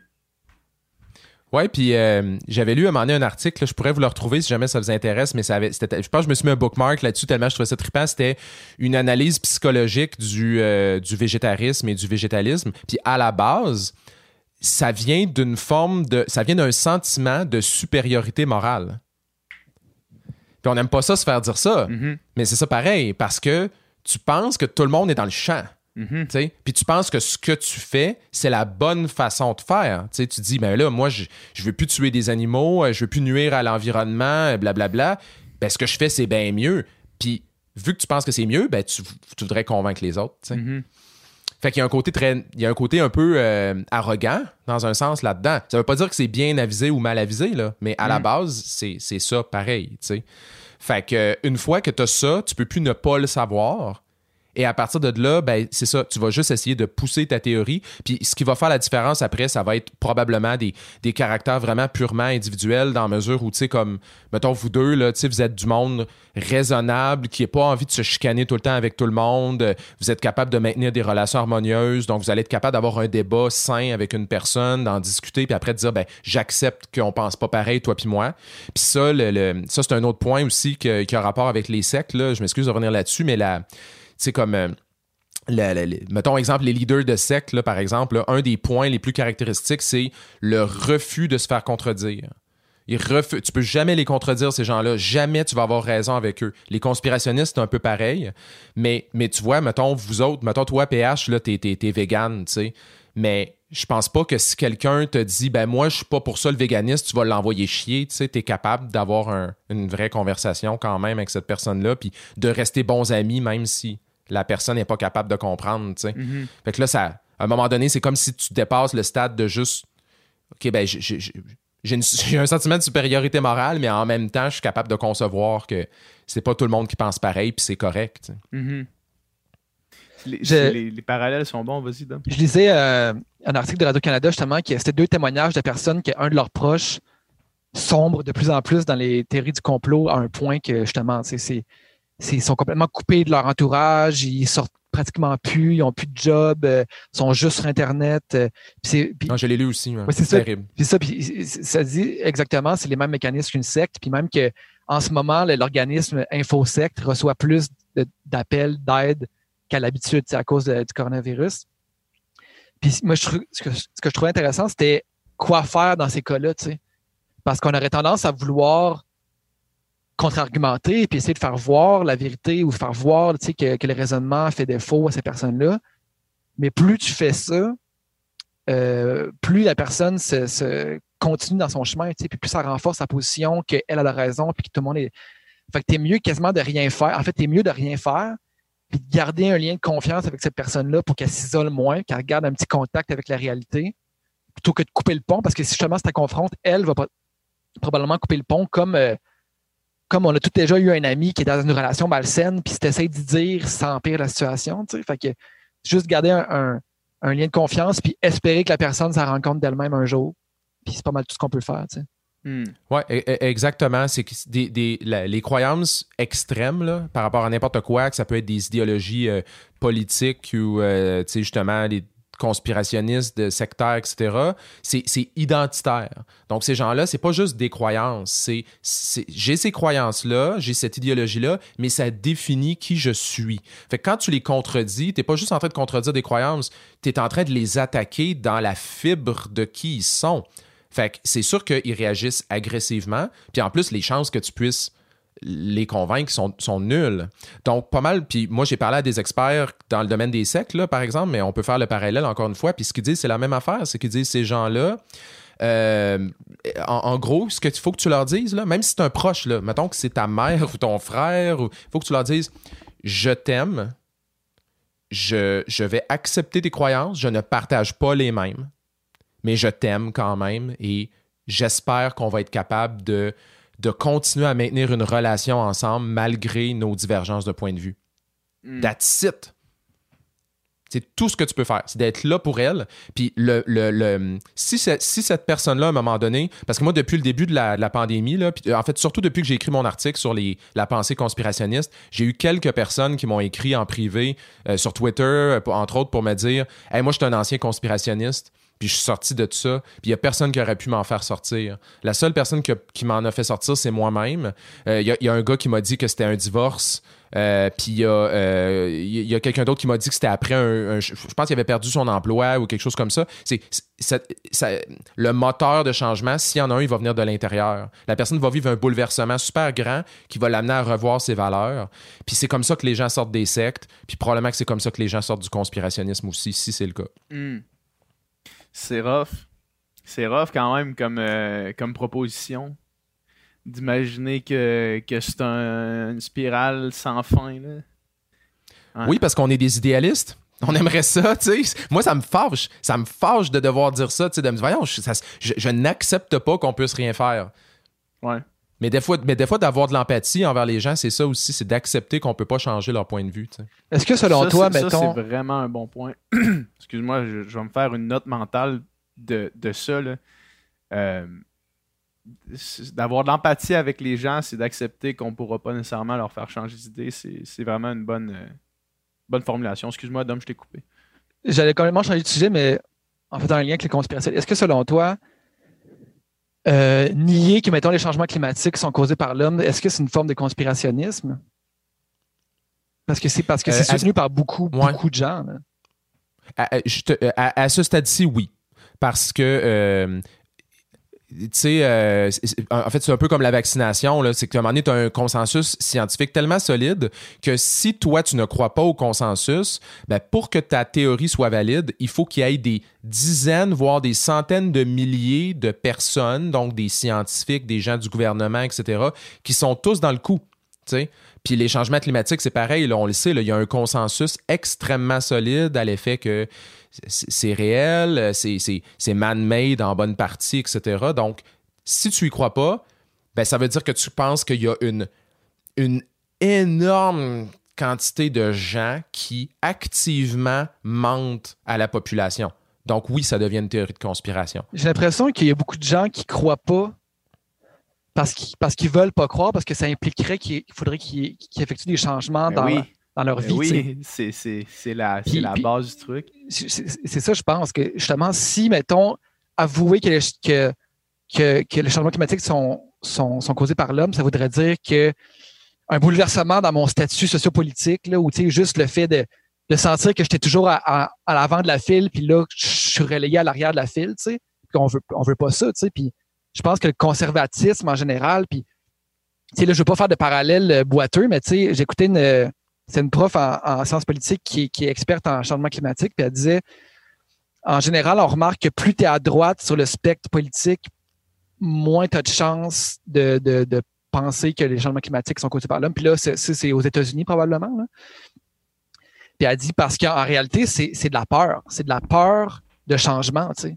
La peur de changement à tout le niveau, tu sais, de, de, de, de devoir, changer ma vie, devoir arrêter de chauffer mon truck, d'avoir euh, d'avoir concédé un petit partie de, mon, de mes acquis, de mes privilèges, de mes pouvoirs à d'autres aussi, tu sais. Ouais, mais ça, c'est un cas particulier parce que c'est pas nécessairement toutes les idéologies qui sont drivées par les mêmes affaires. Puis ça, il y a eu de la recherche là-dessus un peu, là, quand même. Puis tu vois, le, la le fait de croire ou d'avoir confiance en le consensus scientifique en lien avec les changements climatiques, c'est fortement drivé par l'idéologie politique. Donc ça, spécifiquement, si tu es, mettons, effectivement, euh, conservateur à droite euh, républicain aux États-Unis, ben, il y a des fortes chances. C'est un- c'est un- c'est- c'est le principal ou un des principaux facteurs de risque pour ne pas Les- faire confiance les, au les- consensus Les chiffres le prouvent, scientifique. les statistiques le prouvent. Là. C'est pas. euh, Non, non, exact. là, Il y a eu des recherches là-dessus. Par contre, c'est pas vrai pour toutes les, c'est pas vrai pour toutes les idéologies ou toutes les théories de conspiration. Exemple, euh, le, le mouvement anti-vaccin et le mouvement anti-OGM, qui sont deux théories de conspiration, c'est des mouvements de gauche. Mhm. C'est pas des mouvements de droite.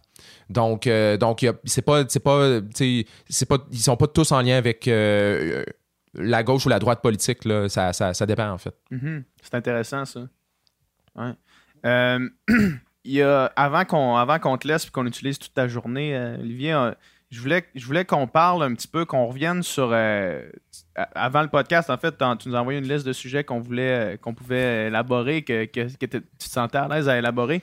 Moi, j'aimerais ça qu'on revienne sur. parce que je sais que tu as fait un épisode là-dessus de, de ton émission sur la conversation qu'on a eue avec Bernard Lavallée et Catherine Lefebvre. Euh, vers la fin du podcast, je l'ai réécouté euh, hier. Vers la fin du podcast, on, parle de, euh, de l'obésité, on parle du poids, puis on parle de la lié à la santé, en fait.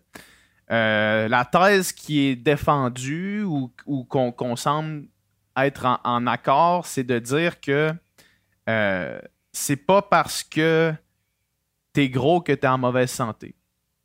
Exact. Ça, c'est ce qu'on c'est ce qu'on s'est entendu. Puis ça, je pense que ça, ça fait du sens de dire ça. Cette affirmation-là fait du sens. Maintenant, toi, tu n'étais pas tout à fait confortable avec notre, notre discours, avec notre discussion.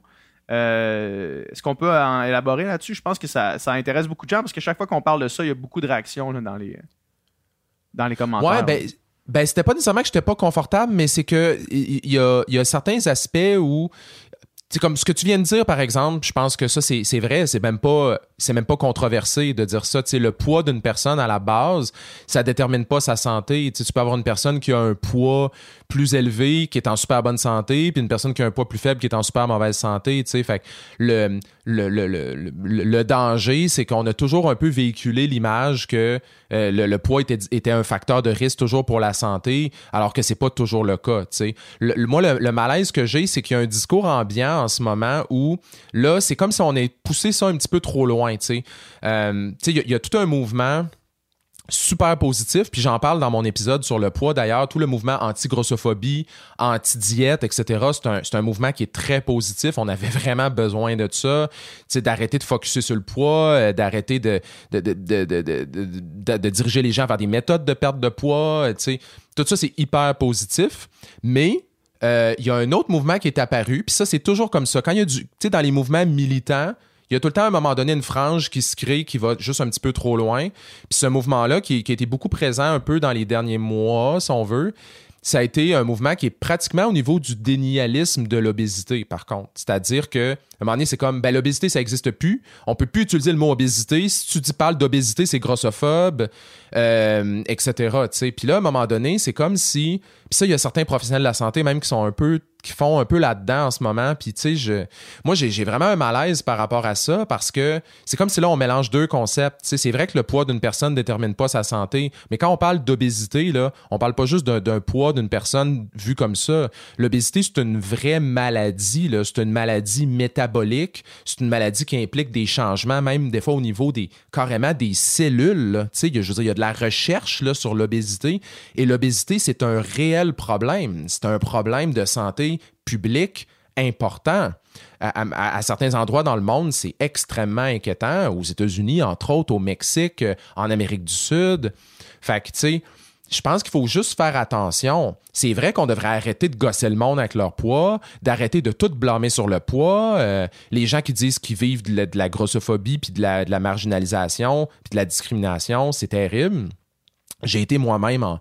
Moi-même, j'ai été rond quand j'étais jeune. Là, je pesais 200 livres quand j'étais à l'université. Euh, ouais, tu sais, fait que je veux dire, je sais exactement c'est quoi, là? Fait que on s'entend que je suis pas pour ça. Mais en même temps, il faudrait pas tomber dans l'autre extrême où tout d'un coup, on dit que le poids, ça n'a plus aucun rapport avec la santé, puis que euh, qu'à un moment donné, on n'accepte plus de donner des conseils aux gens en lien avec ça non plus. C'est comme ça en ce moment, il y a comme un. Je m'excuse, je fais comme un espèce de gros laïus, là, mais il y a comme de la. J'ai comme si tout d'un coup, toute ma. Tout mon. mon, mon... Il, y a, quelque chose d'émotif un peu là-dedans, mais c'est que là, à un moment donné, si on commence à dire aux gens, mais là, on peut plus rien dire, là. Tu sais, c'est comme. c'est- Les gens peuvent manger ce qu'ils veulent, ils peuvent faire ce qu'ils veulent, c'est plus si. Puis je me dis, mais là, ça fait des années qu'on se bat pour dire aux- pour encourager les saines habitudes de vie. Je veux dire, ça, faudrait pas le perdre, là. Tu sais? Faudrait Ah pas ouais. le perdre dans le, dans le but qu'on se dit on veut pas shamer le monde. Je pense qu'on est capable d'éduquer les gens aux bonnes habitudes de vie sans les shamer. Moi, j'ai. Ça a-tu du sens? Ben ou, oui, euh, absolument. Moi, j'ai, moi, j'ai réécouté l'extrait en question. Puis, tu sais, je, je trouvais que le, le discours de, de- de Bernard et Catherine faisait, faisait du sens. Puis après avoir écouté, écouté ton, ton émission aussi sur le sujet. Puis, tu sais, somme toute, je trouve que la position de ton émission puis leur position va va, va dans le même sens, en fait. Là, Tu sais, que que l'IMC, c'est c'est pas, c'est c'est pas euh, la, la mesure suprême, puis que différentes personnes à différents poids peuvent être en santé. Puis en fait, la réalité, c'est une pers- la personne. Puis le, le- un médecin, justement, dans, dans ton émission, je pense qu'il qui, qui arrive à la meilleure conclusion, dans le fond, que le poids santé, c'est le poids auquel tu, ton corps va être quand tu as des saines habitudes de vie. tu sais. Exact. Tu bouges Mhm. puis tu manges bien. Après ça, le poids que tu vas avoir, il va être santé, là, que ce soit un peu plus rond ou mince, quoi que ce soit. Ça va être un bon poids, ça va être un poids qui va être adéquat. Mais je pense qu'une une des différences, tu me corrigeras si je me trompe, que, que je vois, c'est que, mettons, Bernard et Catherine semblaient vraiment dire que l'obésité, c'était pas une, pas une cause de, d'autres problèmes comme les maladies cardiaques, comme diabète, tout ça, mais comme un, comme un symptôme parmi d'autres. Que si une personne a de mauvaises habitudes de vie, un de ses symptômes, ça va être peut-être l'obésité, parmi d'autres. Donc là, c'est, je pense que c'est le rapport cause à effet qui est différent de comment qu'ils le perçoivent. Ça se peut-tu? Euh, c'est, possible. Euh, je me souviens plus en, je me souviens plus en détail, mais je- pense que le- en fait, pour moi, l'enjeu là-dedans, c'est que euh, l'obésité en tant que telle, c'est, vrai, c'est pas juste. Si, si, si, l'obésité, le concept, c'est juste de dire quand tu vois une personne qui est dans un, corps plus gros ou plus grand, tout ça, ben tu te dis cette personne-là est obèse, puis j'ai besoin de faire une intervention sur elle. Si c'est ça, ça, marche pas. Mais de dire que l'obésité, c'est un symptôme, euh, puis que ça veut dire qu'il. Tu ça dépend c'est quoi qu'ils essaient de dire avec ça. Si leur point, c'est, ben, il faut pas adresser le poids, il faut adresser les habitudes de vie, ben, ça, je suis totalement d'accord. Et en fait, c'est ça que j'ai dit dans mon Je épisode. pense que c'est ça le point qu'ils disent aussi. Mhm. Oui, ben exact. Mais c'est ça, tu sais, le, le- le discours, quand c'est ça, c'est correct. Le- je pense que le malaise que j'ai, c'est plus quand des gens vont dire, par exemple, il faut plus parler d'obésité. Parce que si on ne parle de mot d'obésité, on est en train de shamer les gens, tu sais. Euh, ou par exemple, une autre chose qui moi me fâche particulièrement, c'est quand j'entends, euh, euh, j'en ai, j'ai même cité dans l'épisode, là, dans mon épisode que j'ai fait là-dessus, c'est euh, quand on dit toute forme de perte de poids intentionnelle, c'est grossophobe. Donc, si une personne a perdu du poids puis que ça fait son affaire, ben dans le fond, elle est grossophobe, elle est grossophobe envers elle-même. Puis je suis pas en train de dire qu'on peut pas être grossophobe envers nous-mêmes. J'ai été grossophobe envers moi-même pendant des années. Je détestais mon corps quand j'étais sais, quand j'étais plus, plus gros.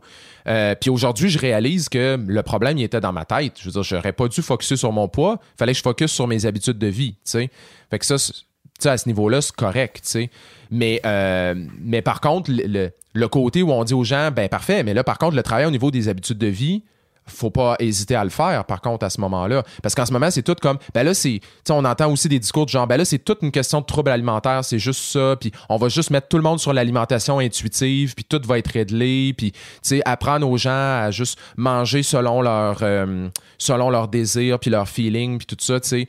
Et, là, je pense que c'est important de, disons, apporter certaines nuances. L'obésité, c'est un vrai problème. Il y a même de l'obésité infantile, qui est un méchant gros problème. Il y a des cliniques qui font juste de ça. là. Euh, je m'excuse, mais c'est pas vrai que c'est un problème qu'on va juste régler en mangeant intuitivement à tout le monde. C'est définitivement un outil in- très- t- important, mais c'est pas vrai que ça va se régler aussi ouais. facile que ça. Faut, faut pas hésiter à dire, aux- à dire les vraies affaires aux gens non plus. l'autre, l'autre, euh, question qui est, qui est sous-jacente à, à ça, euh, tu sais, la- la- le poids va être une conséquence des habitudes de vie, oui, sauf que le, le poids va aussi, à un certain point, venir créer d'autres problèmes. Ouais. Tu sais, mettons, quelqu'un quelqu'un qui, qui, qui est, je, je sais pas, je- quelqu'un qui, est- qui est plus lourd, qui est Les plus problèmes gros, de genoux, mettons. plus de problèmes de genoux qui vont l'amener à moins bouger, qui vont l'amener à entrer dans des habitudes de vie moins saines. Fait que c'est pas vrai que c'est juste une- un résultat. C'est pas vrai que c'est juste un effet d'un mode de vie moins sain. C'est aussi un- un- une cause de certains problèmes. Je sais pas si je m'exprime bien. tu t'exprimes super bien, puis tu sais, je peux même te raconter une anecdote par rapport à ça. J'ai eu une conversation avec une nutritionniste à un moment donné qui est dans le milieu de, de, justement euh, anti-diète, euh, alimentation intuitive, etc., qui est encore une fois quelque chose que je supporte Super, complètement. ouais. Puis euh, je, lui exposais ça. Je lui disais, tu sais, mettons une personne qui, qui, qui a un poids très important, puis que elle, elle va se plan, elle va, son, son symptôme, c'est de la douleur au niveau des genoux. OK? Bon. Je comprends que moi, j'ai pas envie de focuser sur son poids, OK? J'ai pas envie de faire ça. Euh, je vais focuser sur ses habitudes de vie, on va faire un programme d'activité physique, tout ça, c'est bien correct. Mais par contre, on peut-tu s'entendre que son poids, ça se peut qu'il soit responsable, en partie, du moins, de sa douleur au niveau des genoux? Et elle, elle disait non. Elle, elle disait non. Ça n'a pas rapport. La douleur qu'elle a dans ses genoux, c'est la grossophobie. Puis là, j'étais comme, je comprends pas. Puis elle disait, ben oui, parce que les gens souffrent de la grossophobie, ils vivent de la discrimination. Et ça, ça a un, impact mental et ça crée de la douleur chronique qui est associée à de la dépression. Et donc, si la personne a le mal, ben on le sait que ça a probablement un impact sur, ses, sur sa douleur. Donc, elle a peut-être mal aux genoux à cause que les gens sont grossophobes envers elle. Moi, j'étais comme, ben OK, ben peut-être, mais on s'entend-tu que ça peut aussi être qu'elle a un, un 60 livres et plus de trop sur les genoux? Elle a fait non. Puis là, j'ai fait, bon, ben c'est la fin de la conversation, tu sais. C'est un gros C'est moi, cette espèce d'attitude-là où ça. Non, c'est- là, j'avais un problème là, avec ça. C'est comme des fois quand que science et, et sociologie euh, se confrontent, on dirait. Là. C'est comme on sait qu'il y a un problème Mhm. de société de grossophobie, on essaie de le régler, mais de notre côté, il y a d'autres problèmes, puis là, c'est comme ça s'entrechoque, puis ça fonctionne pas un avec l'autre. tu sais. Ben oui, oui, oui. Puis, tout ça, encore une fois, là, ça part d'un- d'un- d'un- d'un- d'un- d'une bonne volonté de changer les choses. Puis, tu sais, toute la culture de la diète, c'est tellement ancré dans notre société que euh, c'est- difficile de s'en débarrasser, là, tu sais. Puis on est tous un peu, à un moment ou à un autre, dans la restriction, tu sais. euh, T'as mangé un dessert, puis là, t'es comme, tu te sens un peu euh, mal, puis ah, j'en mangerai pas ce soir, puis tout ça. Toute cette culture-là, elle est juste dans notre cerveau, tu sais. Fait que, tu sais, je pense, tu sais, c'est ça. Fait que, tout, ce mouvement-là, il est, il il il utile. Mais effectivement, je pense que, comme tu dis, faut distinguer à un moment donné. À un moment donné, il on a aussi des connaissances scientifiques que je pense qu'on peut se baser là-dessus pour donner des bonnes recommandations sans pour autant mettre de côté tous ces beaux efforts-là qui sont faits au niveau de la, de la grossophobie, de la culture de la diète, puis, puis tout ça. Là, les, moi, je pense que c'est c'est un faux dilemme. Tu sais, pour utiliser un, principe d'esprit critique, là, c'est un faux dilemme. On n'a pas besoin de faire un ou l'autre. On, on peut faire de la bonne science, des bonnes recommandations et aussi militer ou être contre de l'espèce de, de- de climat social malsain. Moi, j'ai trouvé que ton épisode sur le sujet était vraiment bien fait. Tu fait avec, avec respect, puis justement un bon équilibre entre. Entre- parce, que, parce que, comme tu dis, le mouvement il est légitime, c'est comme tout mouvement, comme, euh, Ah oui. comme le véganisme. Puis t'as- tu sais, il y a un autre épisode dans. Moi, les- mes deux, deux épisodes qui, que j'ai préférés, si tu veux, là, de, de la saison, là, la saison 4. L- L'autre, c'est euh, l'épisode sur les bloqueurs d'hormones, tu sais. Parce que c'est des sujets Ouais. super sensibles, qui a beaucoup de militantisme, puis beaucoup de discours. euh, C'est deux sujets qui se ressemblent, Dom, par rapport à ce que tu disais, là, de, Ouais. la, la sociologie puis, le, puis la, la, la, la santé, la science qui s'entrechoquent un petit peu. Là. Eh oui, exact. Parce que justement, un la transphobie, ça existe, c'est un problème. Il faut essayer de le régler. Ah oui. Comment le régler après ça? Est-ce qu'on est qu'on balance la science par la fenêtre pour régler le problème? Ça peut pas être ça, mais il y a une, ma- il y a une manière de, comme tu dis, de faire fonctionner les deux ensemble. tu sais. Mais je trouve que les deux épisodes que tu as faits ont été faits avec un beau respect, puis ça a été super bien fait. Puis il y a rien, je trouve qu'il n'y a rien de. De, de, de- de- de- c'est quoi le mot? Il n'y a pas de controverse là, là tu sais, dans tes épisodes. là. Ben, je- écoute, ça me, ça me fait vraiment, euh, vraiment, vraiment plaisir que tu me dises ça parce que moi, c'est c'est mes deux épisodes préférés de la saison aussi. Puis c'est aussi deux des épisodes que je suis le plus fier de toute la série parce que c'est, en fait, c'est les c'est deux épisodes qui me terrifiaient. J'avais super peur d'aborder ces deux sujets-là Ah, parce tu nous que. en avais parlé la dernière fois que tu étais venu. Ah, j'en avais parlé, mais Ouais, j'avais-tu ben, nommé les sujets? Non, tu nous les avais nommés hors onde, après le Ah, podcast. c'est ça. Puis, je- mais je vous avais dit que j'avais vraiment peur. hein. Mhm. Ouais. Puis pourquoi j'avais peur? J'avais pas peur de pas arriver avec les bonnes conclusions scientifiquement. J'avais peur de. Tout le monde est un peu à. tu sais, tout le monde est tellement à fleur de peau que même si tu arrives avec la bonne information, ça se peut qu'il y ait des gens qui ne sont juste pas prêts à l'entendre. Puis, tu sais, dans l'épisode sur les bloqueurs d'hormones, à la, à la fin de l'épisode, j'ai fait une entrevue avec un pédiatre qui travaille dans une clinique de, de, de, de, transition, etc.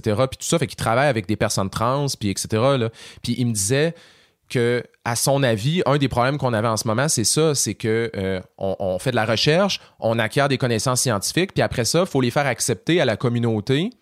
Et des fois, eux, la communauté euh, L- L- LGBTQ+, ben, des fois, ces gens-là, ils vont avoir l'impression que tu c'est qu'ils vivent tellement de discrimination, puis tellement de marde, puis de violence, qu'ils ont l'impression, quand tu leur arrives avec ces connaissances-là, ils réagissent un peu avec, ils ont un peu une réaction un peu knee-jerk, juste un réflexe où sont comme, bon, mais c'est encore une grande institution qui est en train de vouloir me dire comment est-ce que moi, je devrais mener ma vie. Puis ce pédiatre-là, lui qui faisait de la recherche, il me disait, c'est une des difficultés, ça, c'est que tu veux leur amener de la bonne science, mais ils sont tellement habitués de se faire rentrer dedans que leur premier réflexe, c'est de juste pas vouloir rien savoir de ce que tu as à leur dire, tu sais. Fait que l'équilibre en- l'équilibre il est pas facile à atteindre. Je pense que c'est ça que j'avais peur, je me disais je vais-tu réussir, tu sais, puis en au final, je pense que ça donne quelque chose de quand même correct là, mais euh, tu sais, c'est ça. As-tu reçu de. Y a-tu de monde qui a fâché? Euh, En fait, c'est quoi? OK, check bien ça. Le monde qui a été le plus fâché là, OK, c'est exactement la crowd inverse que je pensais qu'elle allait être fâchée dans les deux cas. Donc, tu sais, dans le cas de, de l'épisode sur le bloqueur d'hormones, moi, j'avais peur de heurter la communauté trans. Puis c'est vraiment pas ça que je veux faire. Tu sais, moi, j'ai beaucoup, beaucoup, beaucoup de. de tu sais, je l'ai fait pour eux, dans un sens, cet épisode-là, tu sais. Mais les gens qui ont été fâchés, c'est tous ceux qui sont un peu, euh, tu sais, justement, euh, qui, qui aimaient pas ça se faire dire que les bloqueurs d'hormones, c'est peut-être euh, finalement intéressant, tu sais. Puis il y en a qui avaient, Ouais, moi, je sais pas, moi, je fais pas confiance à ça. Je me t'as-tu écouté l'épisode, dude, tu sais? Puis dans le cas de l'affaire de poids, même affaire, tu sais. C'est-à-dire qu'il y a du monde qui m'ont écrit en me disant comme Ouais, euh, je trouve que tu as minimisé un peu l'impact du poids sur la santé. Puis j'ai fait comme Dude, j'ai tout fait pour pas faire ça, tu sais. Fait que j'ai pas heurté la communauté que je voulais pas heurter. Mm. J'ai heurté les autres que j'avais qui me faisaient pas, tu sais, qui m'inquiétaient pas finalement. C'est- weird, là, mais. euh, C'est weird. Ça, ça va toujours être ça. Hey, euh, merci beaucoup, Olivier. C'était encore une fois un plaisir. C'est tout le temps vraiment des belles conversations avec toi. T'es notre, euh, t'es notre invité chouchou, T'es pense. le, t'es le premier invité qui vient trois fois, hein? Mhm. T'es le C'est seul. vrai? Ouais.